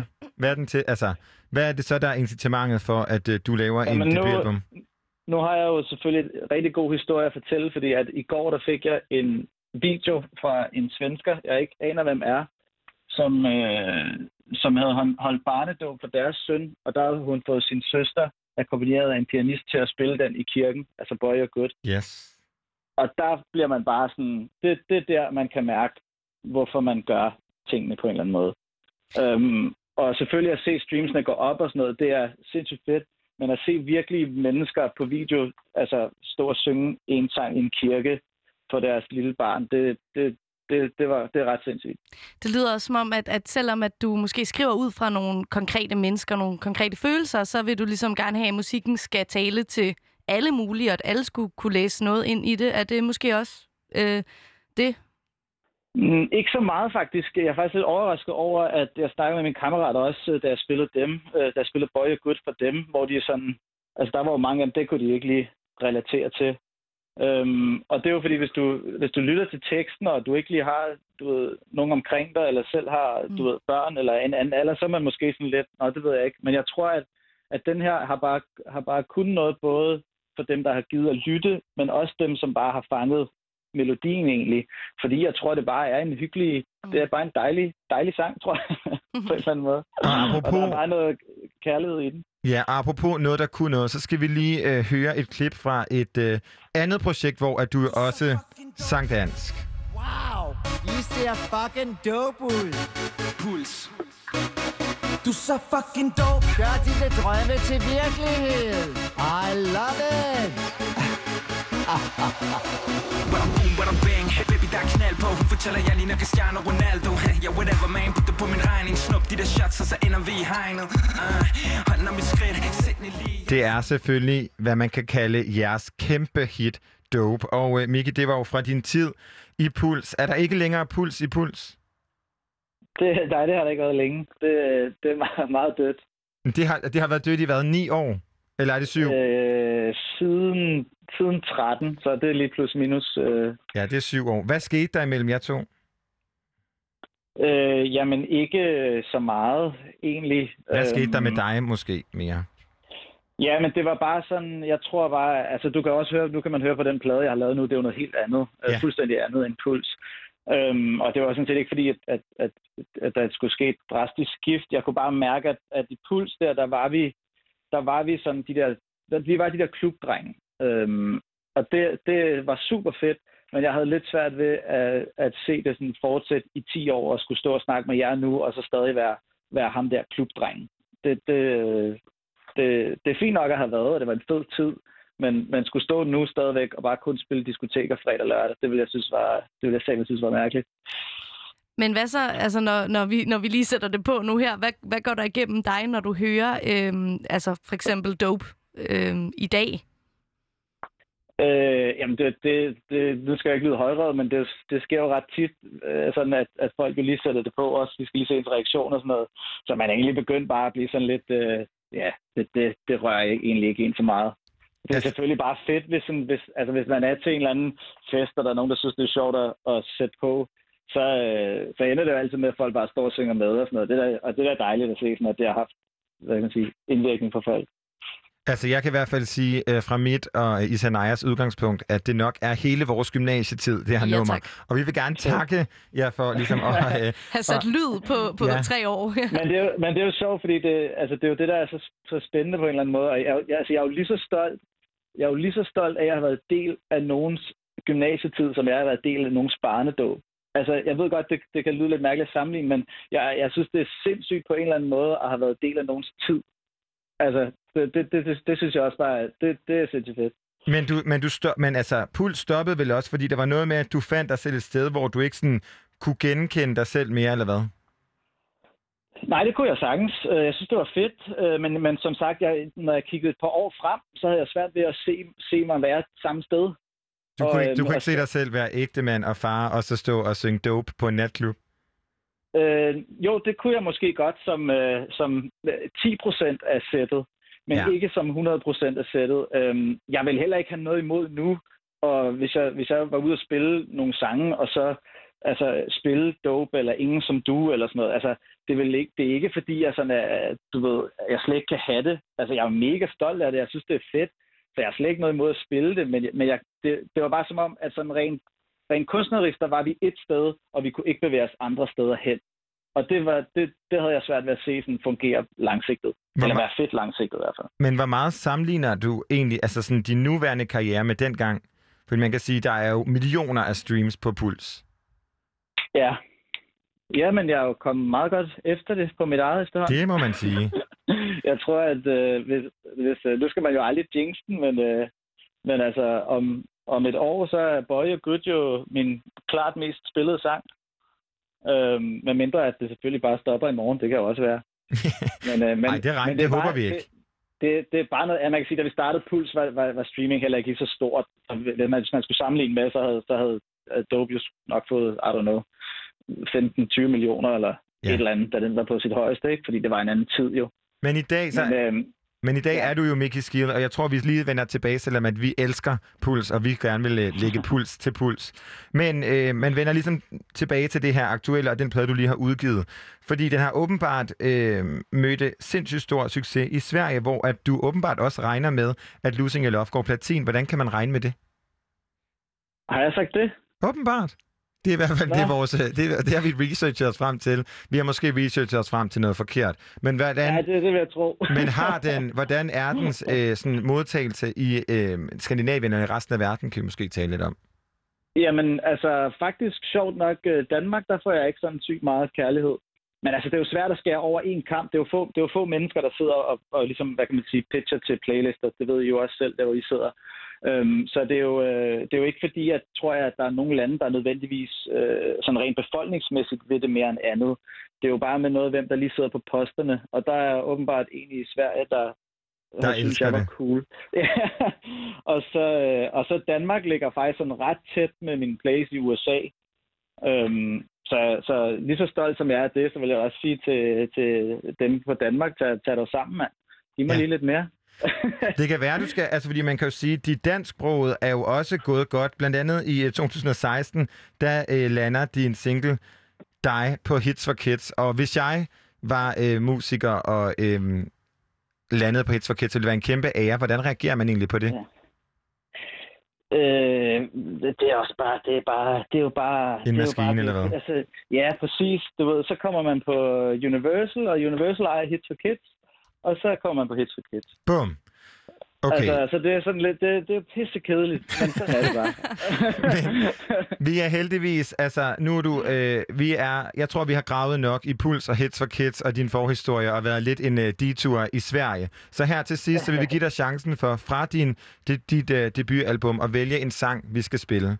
Hvilket et nummer Uh. har du en kærlighed til, som du gerne vil høre nu på Radio Lounge? Jamen, så vil jeg faktisk, øh, så vil jeg faktisk øh, gå tilbage til det, jeg sagde til at starte med det der med, at man kunne godt have skrevet noget om til at være mere hitagtigt. Og så vil jeg vælge den allerførste sang, som jeg skrev til pladen, og grunden til, at pladen overhovedet eksisterer. Og det er den, der hedder 27 Days, som jeg skrev til, til min kone, da hun flyttede hjem, mens jeg stadigvæk boede i, i USA.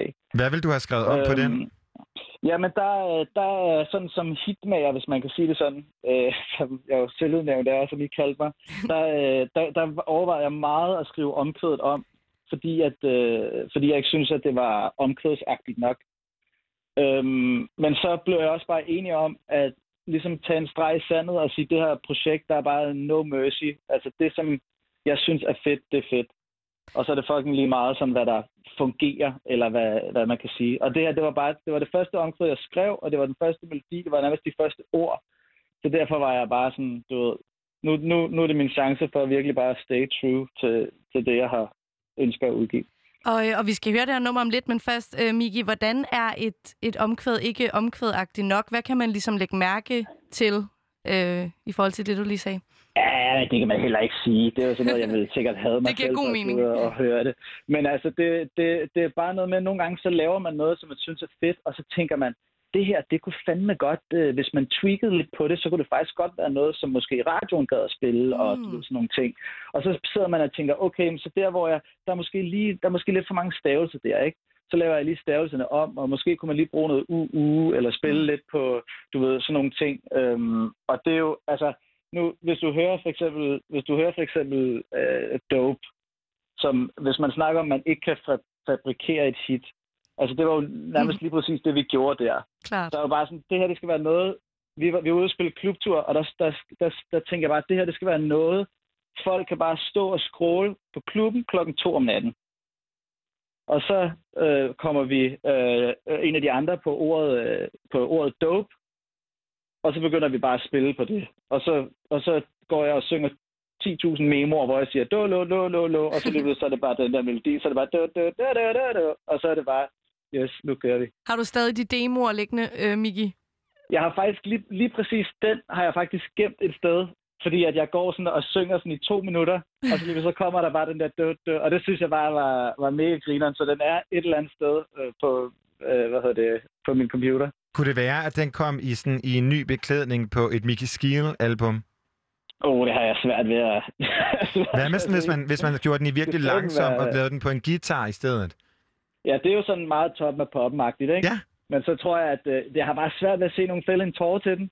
Men altså, det ved jeg ikke. Det kan jo... Øh, alt kan jo skrives lidt om. Jeg tror, alle børn, alle os, der var børn i 90'erne, øhm, vil ja. i hvert fald fælde en tårer til alle de gode minder, vi har fra den sang.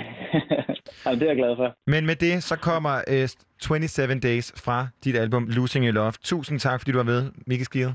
Jamen, tak fordi jeg måtte. Vi ses. hyggeligt. Hey, ha' det godt. I lige måde. It's been 27 days since I kissed your lips. We've never been apart for as long as this. Even started to miss the smell of smoke from your clothes. It used to be what I hated the most. Still keep your toothbrush next to mine. It's one of those little things, yeah. Days go by, but I hate the nights. I wanna take a flight tomorrow to see your face again. Look into your eyes, let them say everything. I won't even tell I'm home to anyone but you. Don't really know what to say. I never felt love this way, but I can't stay. There's 27 days till we touch again. I'm starting to forget your hands on my skin. Nobody seems to get my jokes like you do. Yeah, you would laugh to make me think I'm cool. So I still keep your toothbrush next to mine. It's one of those little things, yeah. I'm gonna write a song that will change our lives. I wanna take a flight tomorrow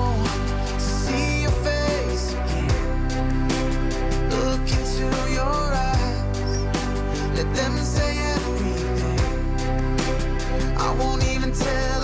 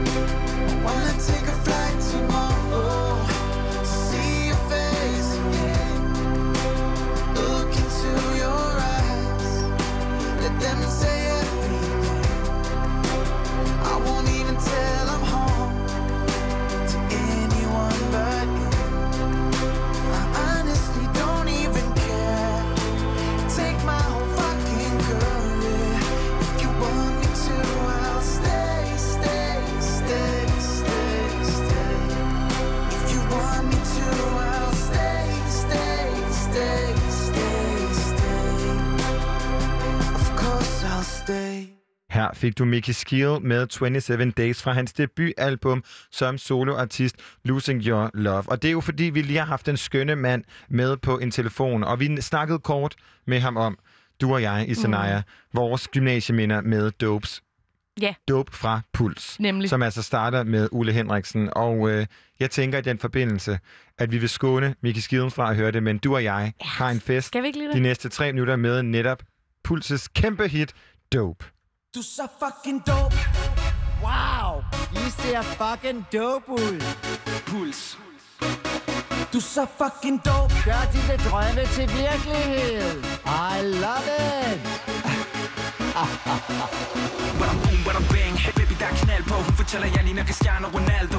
Ja, whatever man, put det på min regning. Snup de der shots, og så ender vi i hegnet. Uh, Hånden om mit skridt. Sæt Lee jeg er en son of a bitch bad boy, det er derfor du er på. Baby, let's go. Du er så fucking dope. Jeg ved, jeg har sagt det før, men du Du får mit hjerte til at slå. Du er så fucking dope. Jeg ved, jeg har sagt det før, men du Du maler mine skyer blå. For du er så fucking dope, dope, da,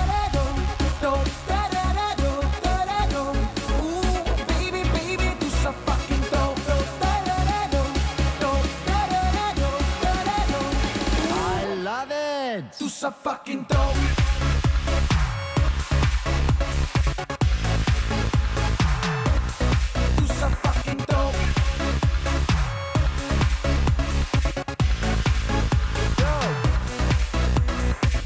Yeah, nummer et på din hitlist. Når hun ser mig, hun på mig ligesom Friedrich. Når hun ser mig, hun på mig som en groupie uh, Spænder lidt for mig med hendes uartig, uartig Skriger lidt ligesom Vosniaki Ey, du er ikke ligesom dem, du er swag Du er flow, du er så fucking dope. Jeg ved, jeg har sagt det før, men du Du får mit hjerte til at slå. Du er så fucking dope Jeg ved, jeg har sagt det før, men du Du maler mine skyer blå. For du er så fucking dope, dope, dope, dope,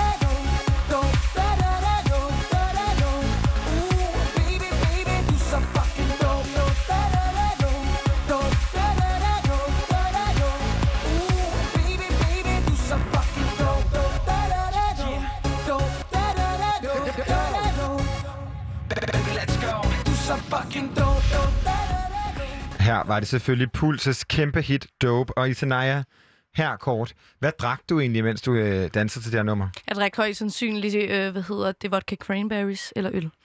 Ej, hvor er du bare... Det var smagen af min gymnasietid. Okay, mit det var selvfølgelig Mokai og Breezers. ah, klart. Men Jylland, altså- Jylland versus København. Ja, jeg vil sige, jeg synes, Mokai øh, vinder. Og særligt, da de kom i 7-Eleven i den der sådan, en 1 liters flaske, så det lignede en flaske champagne. Nok om os. Klokken er 20. Nu er det tid til nyhederne.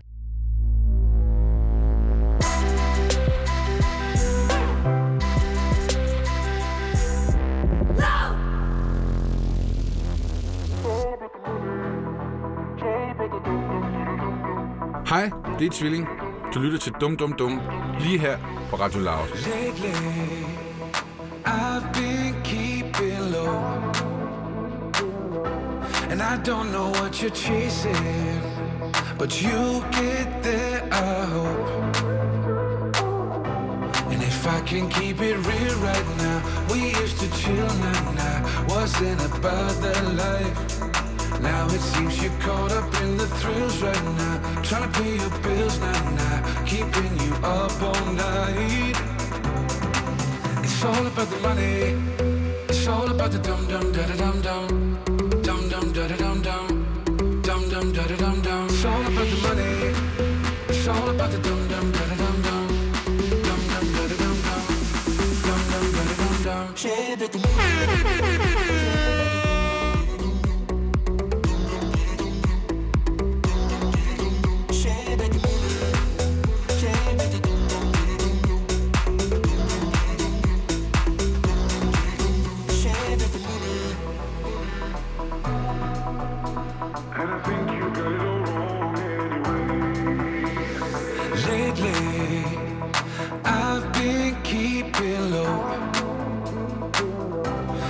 don't know what you're chasing, but you'll get there, I hope.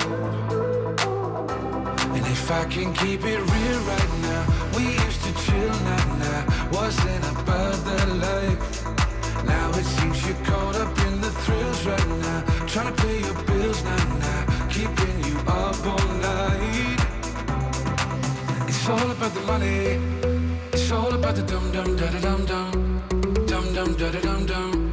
Dum dum da da dum dum. It's all about the money. It's all about the dum dum da da dum dum. Dum dum da da dum dum. Dum dum da da dum dum. It's all about the money.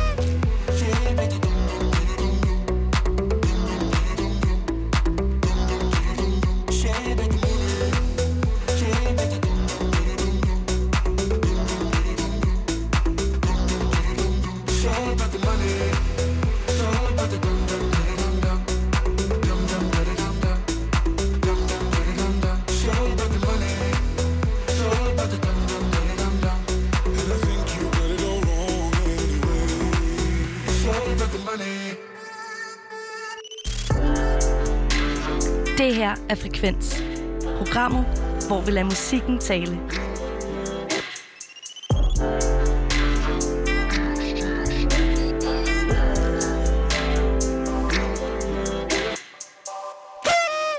Det er nemlig rigtigt, og vi startede med en kæmpe banger fra Tvilling, som altså er øh, kunstnernavnet for Jo Nørgaard. Og øh, Isenaya, hvad er dit forhold til popstars?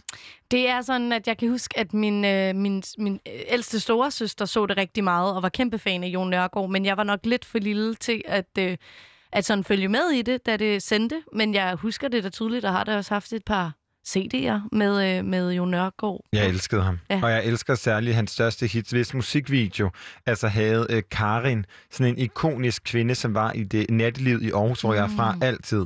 Kæmpe, kæmpe nummer. Men altså nu, der øh, genfødes Jo Nørgaard under det her kunstnavn Tvilling, og øh, det er valgt af flere årsager. En af dem elsker jeg jo blandt andet, og øh, det er nemlig, at øh, han ønsker en ny start, ikke kun i musikken, men i hele sit liv. Og i den forbindelse har han kigget i stjernetegn. Sådan. Han er jo en Gemini, og jeg er tvilling i Ascendant, så mig og ham, vi bonder allerede. Jeg glæder mig rigtig meget til, at vi forhåbentlig skal øh, tale med den øh, dejlige, dejlige mand. Og her fik du altså Dom Dom Dom med to horn, lige øh, som en gæst øh, fra et KH Links remix. Der er forskellige dage i året, som øh, populærkulturen har haft indflydelse på. Vi kan blandt andet nævne den 4. maj, May the fourth be with you. Præcis, som jo er øh, Star Wars-dagen øh, fra, eller hvad hedder det, ud fra altså øh, citatet, for lyst til at sige, jeg er ikke den mest Star Wars-kyndige, men May the Force be with you. Præcis. Så er der jo en øh, anden legendarisk dag, vi faktisk nærmer os, og det er den 3. oktober, som er jeg ved ikke, om man kalder det en international eller of- officiel Mean Girls øh, dag, fordi Lindsay Lohans øh, rolle i Mean Girls, øh, altså Katie, eller Katty, som hun nogle gange bliver kaldt for, øh, hvor hun altså svarer Aaron, da han spørger, hvilken dato det er. It's October, October 3rd. Øhm, og måske har du allerede gættet, hvorfor vi står og snakker om det her nu. Det er jo fordi, at det i dag er den 21. september, og hvis du kender et af faktisk verdens mest populære numre, så ved du godt, at det er øh, fordi, at de i, øh, hvad hedder det, sangen September synger, øh, hvad hedder det, Do you remember? Præcis. The 21st time of September. nemlig er altså den her 70'er øh, discogruppe Earth, Wind and Fire. Og, øhm, Jeg vil lige ja. starte med at sige, jeg anede ikke, at de sang The 21st time of September. Nej. Det gjorde du heller ikke. Nej, og det er også det, at, at sådan, man ved, at det handler om september, nummeret hedder september, men måske er det ikke, altså måske er det faktisk de færreste, der ved, hvordan, øh, altså, hvordan det her den 21. september sniger sig ind. Og øh, Christian, du har lavet en rigtig fin version af det her nummer, så vi lige kan sådan få helt på plads, hvornår det er, det sker. Så lad os lige høre det.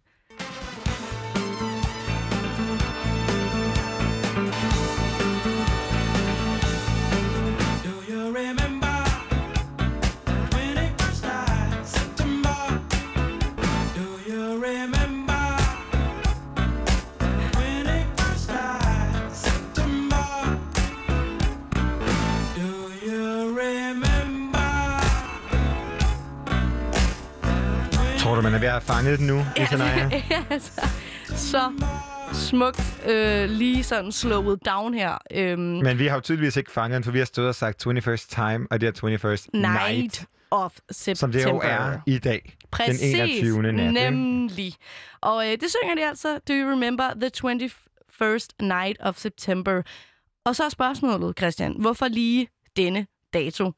Øhm, der har nemlig været mange spekulationer gennem tiden om, hvorfor Earth, Wind and Fire netop valgte den 21. september. Men svaret det er faktisk ikke så, øh, så kompliceret. Der er forskellige konspirationsteorier og sådan noget med. Det er noget med overgangen til efterår og så videre. Men øhm, Ali Willis, der har været med til at skrive det her nummer i 1978, hun udtalte sig i år 2014 til NPR, at det simpelthen var fordi, det lød bedst. Kedeligt svar, men det er faktisk det rigtige. Altså, de havde simpelthen prøvet de havde, altså, øh, siger hende her Alice, at øh, de, havde, de, havde, de havde prøvet de forskellige, øh, altså, hvad hedder det, datoer. Do you remember the first night of September? The Hvorfor er det- second Ja, jeg night kunne of have lavet den September? bedre. The very first night. Som jeg jo altid har sunget. Jeg burde blive sangskriver. Ja, det burde du, og det, øh, det synes jeg, at du skal dig ud i, Christian. Men, øhm, men de har så simpelthen prøvet med alle de her forskellige datoer, og så fortæller hun også i det her interview, at de faktisk i starten arbejdede med linjen, bare de ja, så det skulle lyde nogenlunde sådan her.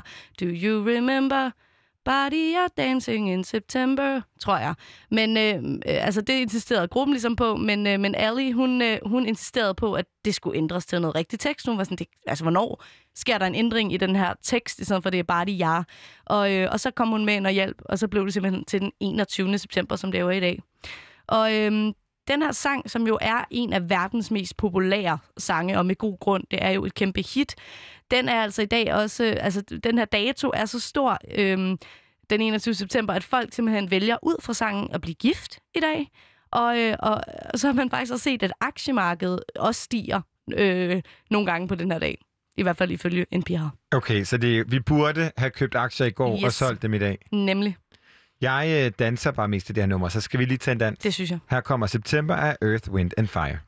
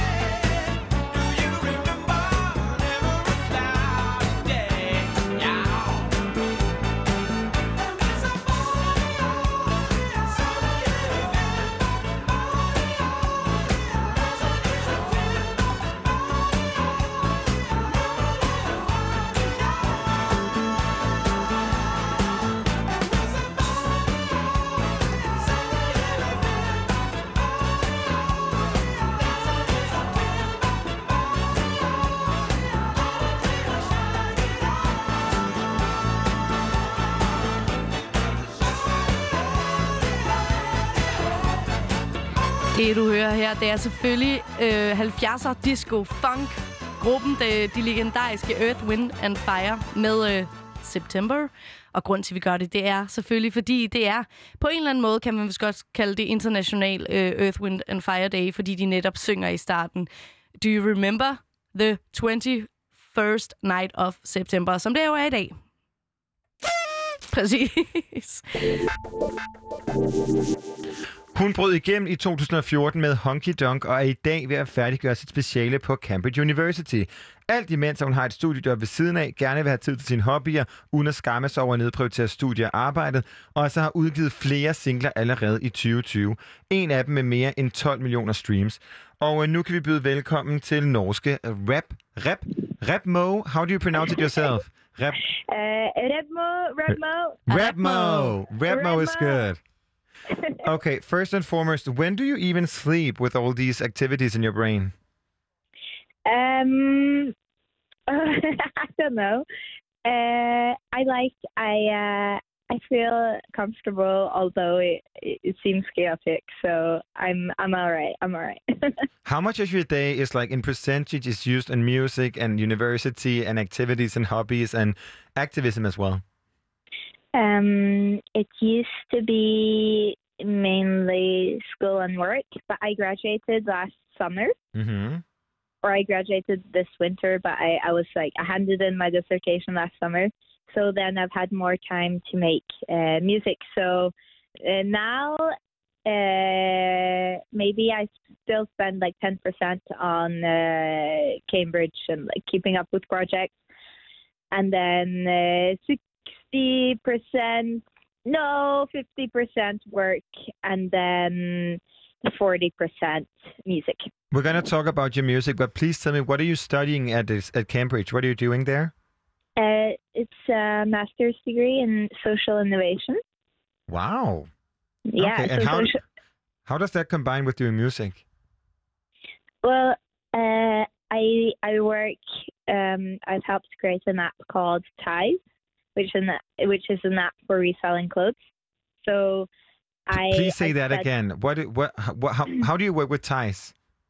So Ties is an app for reselling clothes. They have it in Denmark as well. We We're do. in Denmark. But what, Yeah. what did you say? What was your part of it? Well, I I, I helped uh, create it. I uh, I started to work for Ties before we launched in Wow. 2016. Yeah. And regarding And, uh, and also regarding like reselling clothes is very environmentally correct. And your bio on Spotify started with Rapmo is the artist uh, artist persona of feminist and an environmental activist Rebecca Mo. Do you need more values and how do you put this in because we all know that streaming music and streaming movies is bad for the environment. well, I think the most important thing is to not feel uh, too overwhelmed. It's important to uh, impact the masses and not create like to be environmentally conscious, uh, to be sustainable, or to be you know for gender equality or whatever. That it shouldn't be uh, overwhelming, and it's important to to engage the masses. So so that's kind of what I'm doing. I'm working with uh, entertainment to, um, and not necessarily with music. Music is more free and more for fun. But with my with my work, it's more to how how do we make young people think that it's all right to not you know buy fast fashion? How do we um, increase confidence and to change people's attitudes so we could change people's actions and then overall kind of um, decrease the attitude behavioral gap, which is a big problem in our society today. That needs Yeah. one of these. And but how but how does that shine through your music being an activist and feminist? Uh, I'm a strong believer in like show don't tell. I've tried to make some uh, feminist songs, but they're too Mhm. cringy. Like I can't, I can't like. It's really, you know, I can't. Uh, it's it's more like how I feel liberated, and I'm very inspired by say Tove Lo and these artists who are able to. Because what I've found challenging is that I have I have this profession and uh, degree, and I work with loads of uh, serious projects. But at the same time, I want to be uh, I, I want to be able to, you know, express express a s- funny side, or to be risky, or to be sexy, or to be, you know, all of these other sides of me, and to just be a complex human, as we all are. And as as a woman, sometimes it's hard because people place you in this kind of box. They're like either you're this or you're that. So for me, it's to be able to combine the playful side of me with the more sophisticated side of me, and for that to be all right. So it's more it's more show don't tell rather than me making a song about you know gender equality or whatever. Maybe maybe that's in the future, but right now, what is you, you're talking a bit about inspiration? Can you tell us something about like what inspired this sound you have? Because at one point it's very simple, but at the other point it's very um, what what word? Complex? Complex. Um, I think I'm inspired by just a lot of cool people who've kind of paved the way, and I think it's fun to push boundaries. And some sense that I think my limitation is that my my limitation kind of becomes my strength. I'm not great at singing like pretty, you know, like uh, Aurora, Norwegian Aurora, or like someone who just sings beautifully. I can't do that. So I, but I really like uh, hip hop and I really like house and a lot. I like all of these different genres, and I just I just do whatever I I think I I, I think sounds cool myself. But if you're not And if you're not able to sing beautifully, as you say, uh, Yeah. what made you do you like becoming a singer? Well, it started off by me making songs, just small songs with uh, a close friend of mine, and then it, they become became popular because I think people one he wasn't an excellent producer, so it sounded really cool. But The honky donk, right? Really cool, honky donk, yeah. And then also my, I think there was something just to because when you feel happy and you make something that I I think it translates. So if we think it's funky and fun and want to show it to our friends in the studio, most likely people are gonna. It's more we make something that we think is cool ourselves, and then it's it, it has this uh, effect where where other people feel the same. Where it's it's it's weird, it's different, um, it's silly, and uh, there's we don't take ourselves or I, I don't take myself too seriously. But lately I've been I've been doing that as well as trying to challenge myself and make I recently came out with a love song, for instance, hmm. about a heartbreak and I thought it was important for myself to be to show a more vulnerable side and to be more nuanced, not because of the brand or anything, but just for myself because I I that was something I- I felt challenging was to to to open up maybe and to actually try to make something which was uh, honest and uh, and and to to to dare to put it out there. Um, Yeah, and Yeah, if and if, if we talk uh, a bit more about your texts, um, you said that maybe it's not like uh, where the feminism uh, side of you shines through, but uh, it sounds to me like it's maybe more what what you are going through, how you feel right uh, now. Is that uh, true? Yeah, I think it's I I take topics which I find interesting and real and and what I and then I I make songs about that and that could be something really silly or that could be something really deep. Um But why are you like this? I see what you did there. Yeah, so I made Why Am I Like This, which uh, for those of you listening who probably haven't heard it, it's it's a silly song which I made and I recorded it at Cambridge where I'm like dancing around and and because Cambridge is very conservative and uh, I'm quite liberal and there was many of these social norms and I felt I felt very liberated and I I do think that I'm I'm often kind of on the inside but on the outside and I like to try and push those push where where I think it's important or or, or how how what I feel is uh what I feel is important, I guess. And so I made a song called Why Am I Like This, which is a bit about just being not perfect. And then I recorded a music video where I'm just dancing around in Cambridge where you're totally not supposed to film and, and run around and dance. And I was wearing crazy clothes and my clothes as well. It's uh, it's such a contrast between something that's quite sophisticated. If that's like a blouse with a with a tie, but then you wear like a mini skirt and sneakers. Or I, I do like to play with with um, both, as I talked about earlier, those two values because I I don't think that they should be separated.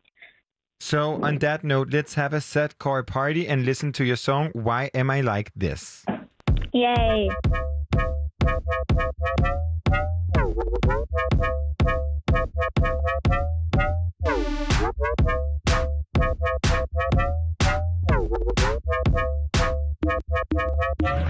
Was reaching my dream, but then I thought it sucked. Close to the finish line, I started to self destruct. Working hard and achieving my goal. I got distracted, took my dog for a stroll. Why am I like this? Why am I like this? Why am I like this? Why am I like this? Why am I like this? Why am I like this? Sorry to myself. Sorry to myself. Sorry to myself. Sorry to myself for not becoming special. Oh no, no, no. Oh no, no,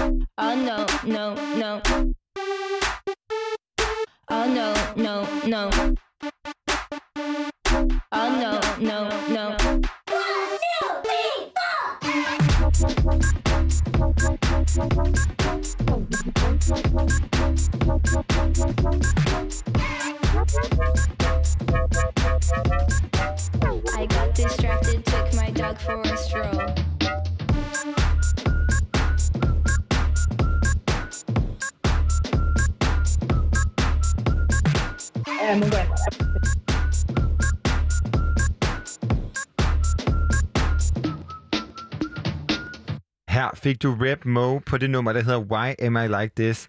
And regarding to Rep Mo, we still have you on the phone. Do Hello, you, hello, hello. did you have a sadcore party, and do you even party to this song? If I had a sad core party, Yes. Because the I lyrics love- the lyrics is quite sad, but this like the, the beat is so weird and you whistling in the end. There's so many parts of this where I'm like, oh my god, all these layers in this song. It's and that was that was is it was what Isanaya tried to help me with, and also with the was what uh, tried to help me with. Like your songs are so simple yet so complex. Like what Yeah. happened? What happened to the whistle part? And I don't know. I, honestly, we were in the studio, we just but I love. I've never heard sadcore. I I love it. I'm gonna use that word in my daily vocabulary from now. I'm gonna quote you. I will. but but do you And- but do you really do, do you party to this song? Yeah, I do, and or like I did at the point. It's like, um, it's it's kind of like how there's so many things in your life that you think you want or uh, things you want to accomplish, and then you self-destruct. And I felt just that I wanted to. I don't know. There's I had many goals, but then I I kept kind of things kept coming in the way, or like even with something which people admired, or when I got into Cambridge, or or when I did something which I I felt oh now I'm being really useful, I'm contributing.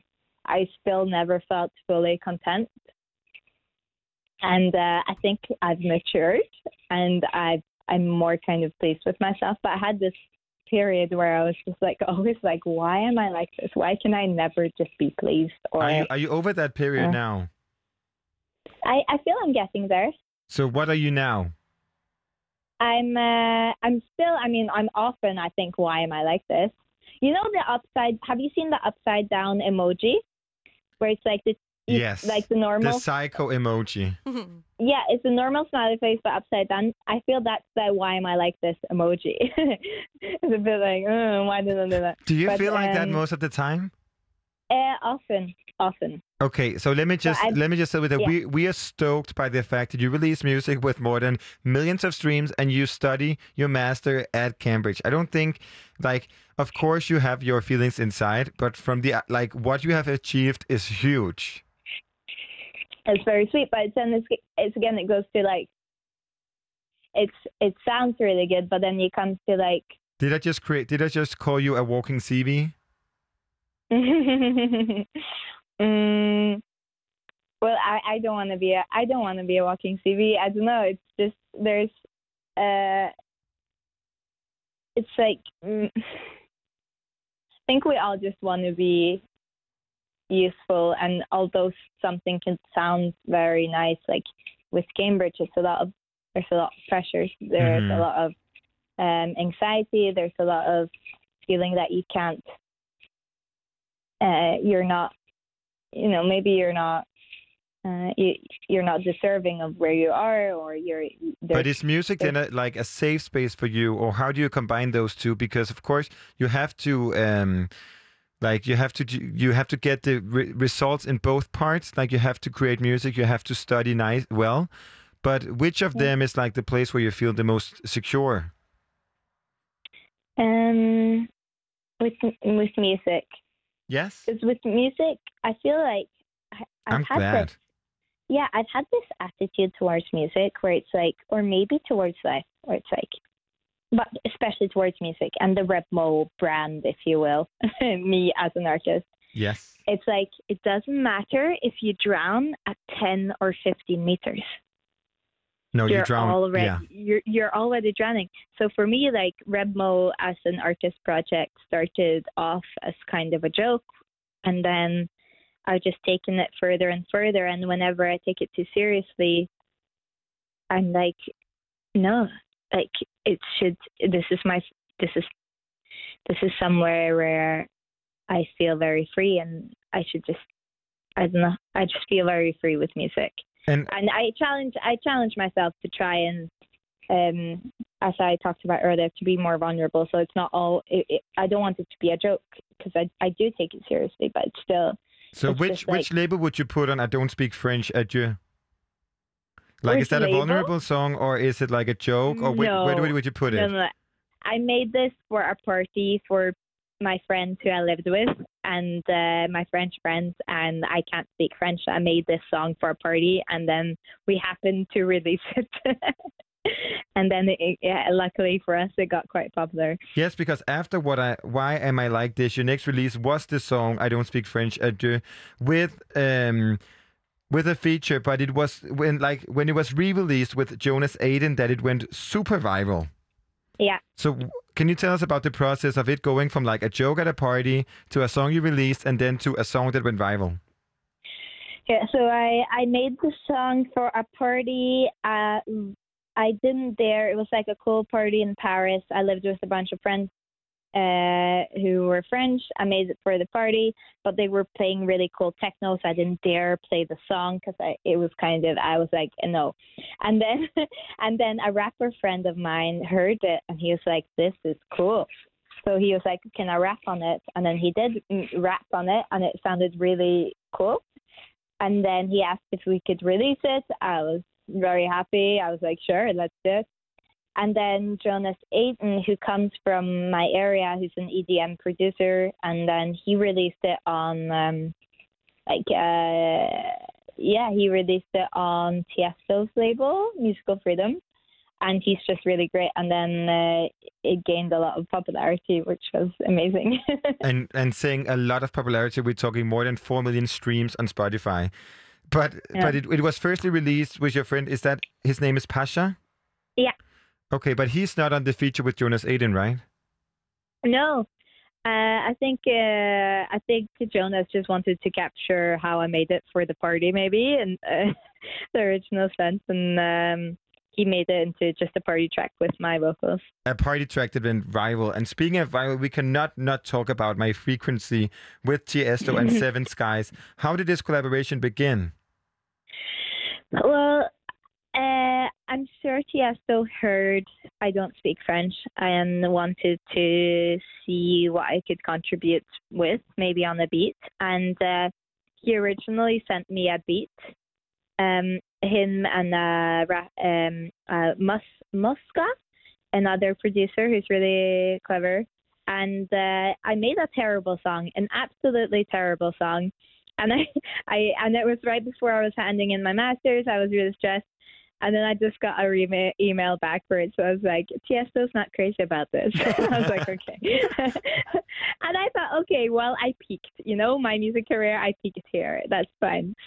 But then a couple of months later, I got another email where they asked if I could try on another beat, which was the My Frequency beat. And uh, I recorded my vocals, sent it in, and then suddenly uh, a friend of mine was like, "Oh my God, this sounds like you!" And then he sent me a video from uh, Tiesto's Instagram where he's playing at this huge festival in China. This was pre-COVID. It was like early 2009, no, late 2019. And uh, and he's like, "This sounds like you." And I listened to it, and I'm like, "Oh my God, it's the demo thing I sent to them." You And had no Tiesto- idea he was going to play that at a huge festival in, in China. No idea. Tiesto. And, uh, Tiesto. And then he wrote underneath, he's like, "What should the what should the name be of my new track?" And I was like, "Oh my god!" And then his label, because Tiesto, I don't think he knew at all that I wasn't uh, informed that uh, we were gonna release it.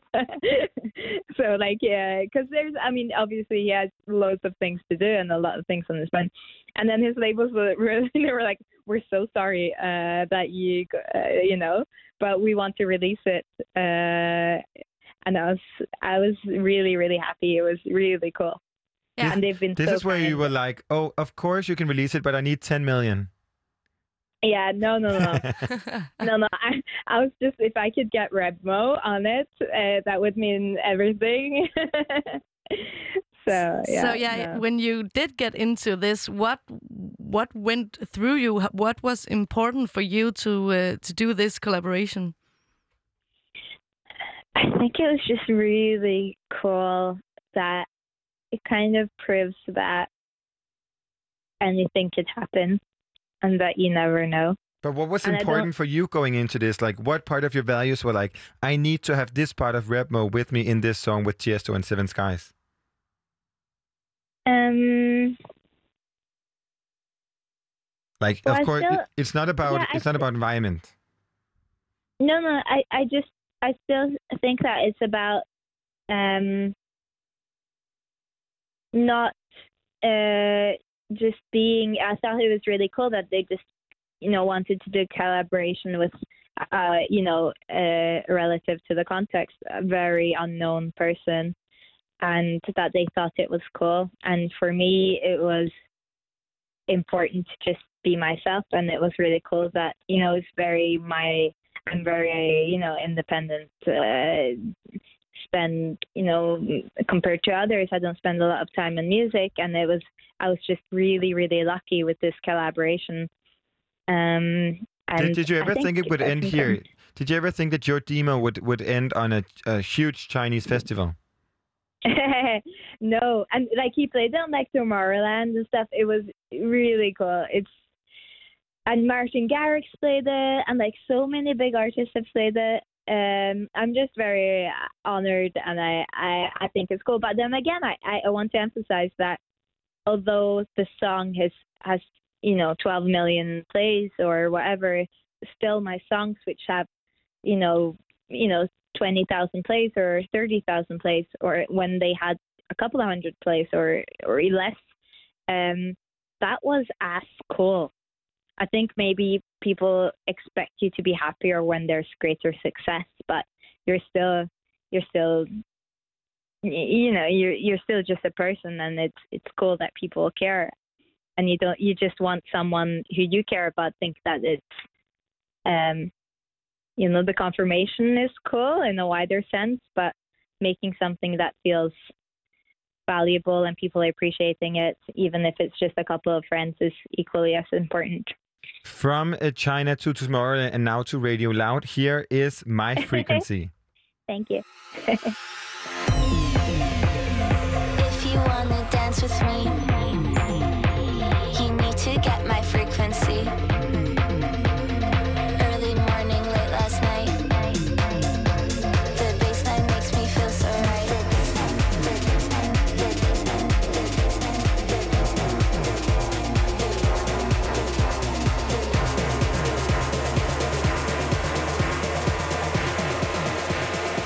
Bassline makes me feel so right.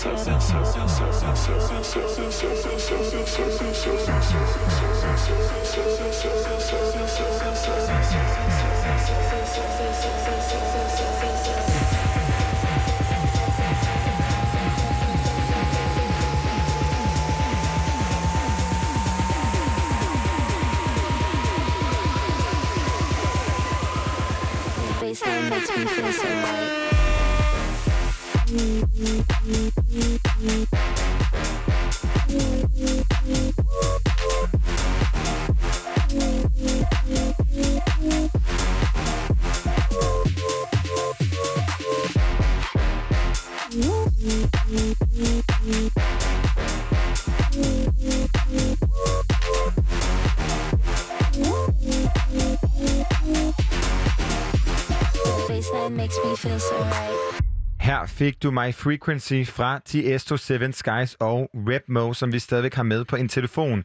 Repmo, this was the first release of 2020, and what a year that started for you. yeah Where were you mentally Uh, in January when this year began? Well, I had a I had an epic start of uh, the year. I uh, I was uh, I was a lot, I was traveling. I graduated from Cambridge then in January. I went to Los Angeles. I wrote a bunch of songs. I joined my friend Anna of the North on her tour, and um, and then COVID happened, and because my plan was that this year was going to be like my live year, you know, but uh, it it didn't happen. But still, uh, taken into consideration, I'm very very lucky, and uh, yeah. What was what was uh, planned for your music career? Well, I ha- I've never had a live show before, my own live show. And now I've made a lot of songs. I I feel that I've kind of worked up. I've trained. I've gained experience. Um, I've gained interest in at least in Norway to have my own show and people want to come to it. Um, so, and I had all of these ideas for the show, and I was planning my first show, which was going to be 2nd of April. But then, um, due to COVID, I, I, I couldn't. I mean, obviously, we couldn't have it. And then we could have, I guess, we could have had like a sitting down concert with a few people, but it just wouldn't be the same because many of my songs are, are like Dan- dancing songs, yeah. dancing songs, and I want people to feel as liberated as I did making them, and to feel that energy, and and also I wanted, you know, this to be a moment where I, I could um, get booked to bigger festivals and so on. And, So, and uh, uh, Redmo, right now you are in Norway, right? Yeah, I'm in Oslo. How is the situation for doing live concerts there? Um, you talked about you maybe could be doing a sitting down concert. Yeah, Can you do you that in. Norway? Yeah, you can do sitting down concert. Um, and that's fine, but at the same time, you can't you can't stand and dance because then the, you know, one meter distance can't be there. What about a basement Uh, party? Yeah, I would love to, but there's actually there's this incident in Norway where someone had a big rave in a cave. Oh, we heard. I, I think We, we, heard. we talked ab- we Yeah. talked with Ja- uh, Jacob Claude about that, I guess. I think it was Oh, about yes, another Norwegian musician. But but basement party of yours is a song as well. It's not just something that could like become a, a super spread of the virus. What is the song Yeah. about? Um, I wrote this song because I, I was, I kind of, I was dating this guy who wasn't as interested in me as I probably wanted him to be, and I, I, I just, I don't know. I guess I wanted to just be like. I was like, I don't need this to be as serious. I just want to have fun. And I felt that he didn't quite get it. And I was in the studio one day and I was just like, I just want to party and or like I just want to dance with my friends and have fun and like I knew this wasn't going anywhere, but I kind of wanted him also to know that I was aware of that and that I was strong enough to to, to handle it. Um, so I made this song "Basement Party" where it's it's just about like partying. I like I host I host a party in my basement and it's I'm I'm okay. It's kind of like I'm fine on my own. And then it was used in a big Budweiser commercial in South Korea. Oh my So god! but yes. Yeah, I got this email. They were like, "Oh, we," uh, and I forwarded it to my manager. I was like, "I've always dreamt about having like a sink, because then you could maybe get a bit of money off it as well, and it could gain a bit of traction." And it was really, really cool. So now it has like uh, on YouTube, it has over not on my music video, but on The like the commercial. Budweiser commercial, it has over two million plays but they've shown it all around, uh, like cross, like on television in uh, South Korea. So I keep getting all of these comments now, and I don't understand it because it's in South Korean. one thing one thing we understand is cheer. So here is basement party.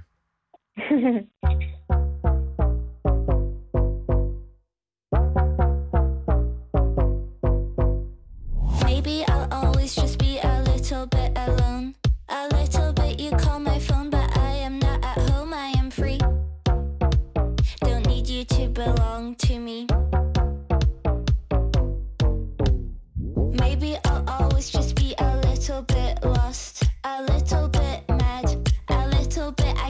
Party, said it was my dad, I am free.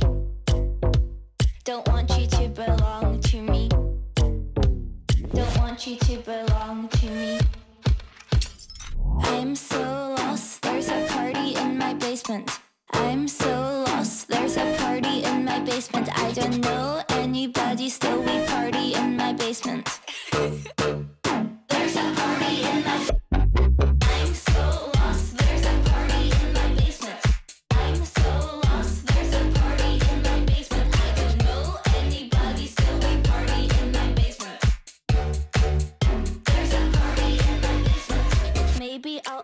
just be a little bit odd. A little bit. I stole your turtle, claimed his name was Bob. I am free. Don't need you to belong to me. Maybe I'll always just be a little bit confused. A little bit a host a party. You are not amused. I am free. Don't want you to belong to me.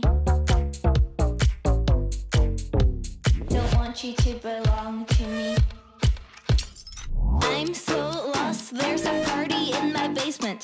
I'm so lost. There's a party in my basement.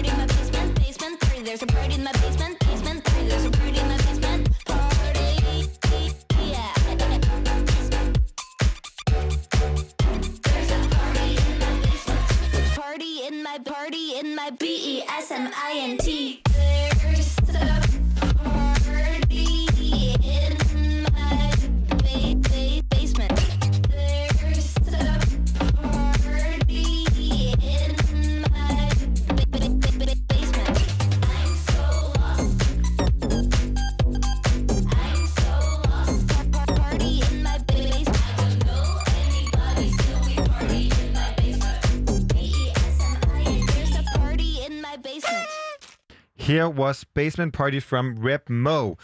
And um, Rep Mo, please tell us, because your sound changes on the two of the songs you released afterwards, Basement Party. Like there's two of the songs with features, uh, the ones that called, in my opinion, with Smack and Raven and Crane, and afterwards with Fafak. Uh, and then the ones you released yourself are like less EDM and more romantic. Yeah. Are you in love or what happened? I think I uh, I like the. um, I think I'm interested in pop music, like the romantic side of it. I think I was raised with a lot of.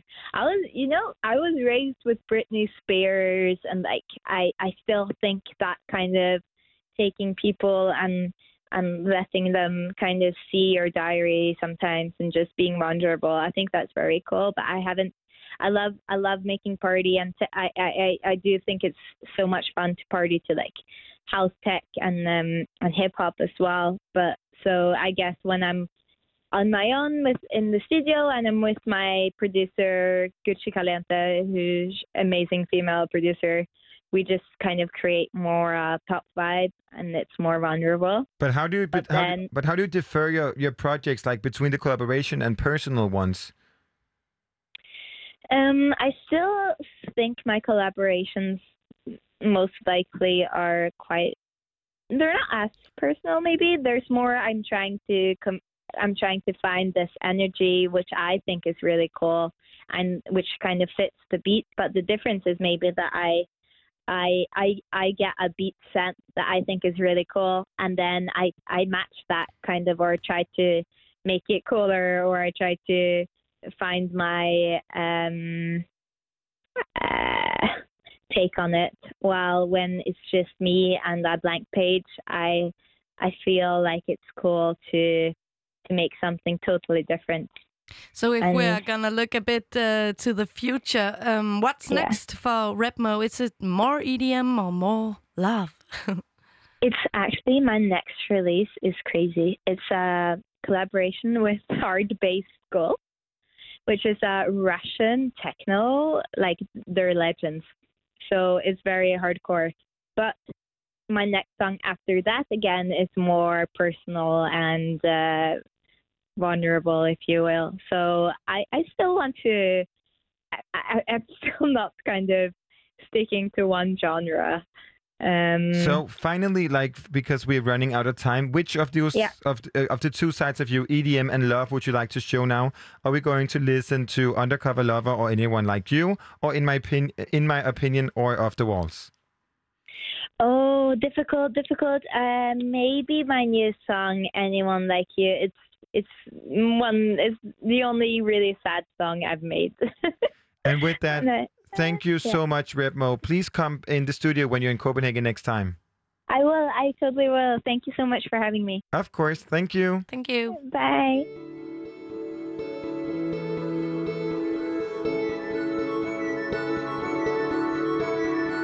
We were kids when we met, pinning songs on the internet. Been a while since you let me in. Now I'm getting great. You got big on a different name. Been a while since you let me in. I know I said I'd never, ever, ever sing. And you said I will always be your favorite.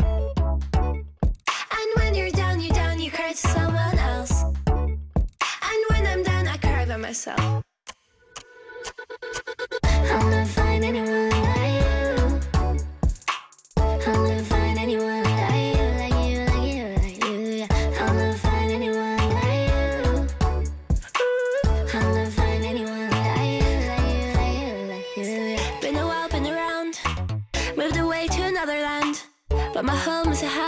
Without you.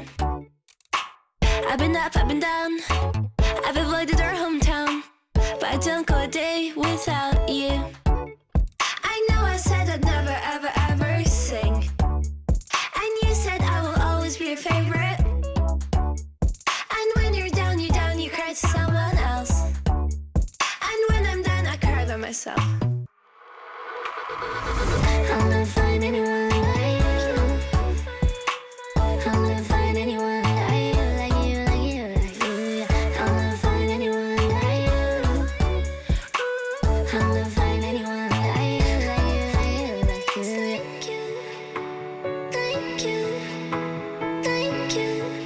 Får de sidste toner af Anyone Like You fra Redmo, altså den norske sangerinde, som vi netop har snakket med i en time. Og sikke en time det har været. Isanaya, tusind tak for en endnu en dejlig aften. Selv tusind tak, Christian. Det er altid en fornøjelse at sende med dig. Og vi er jo tilbage i morgen og onsdag og torsdag 18 til 21, men nu er klokken 21, for der er tid til nyheder.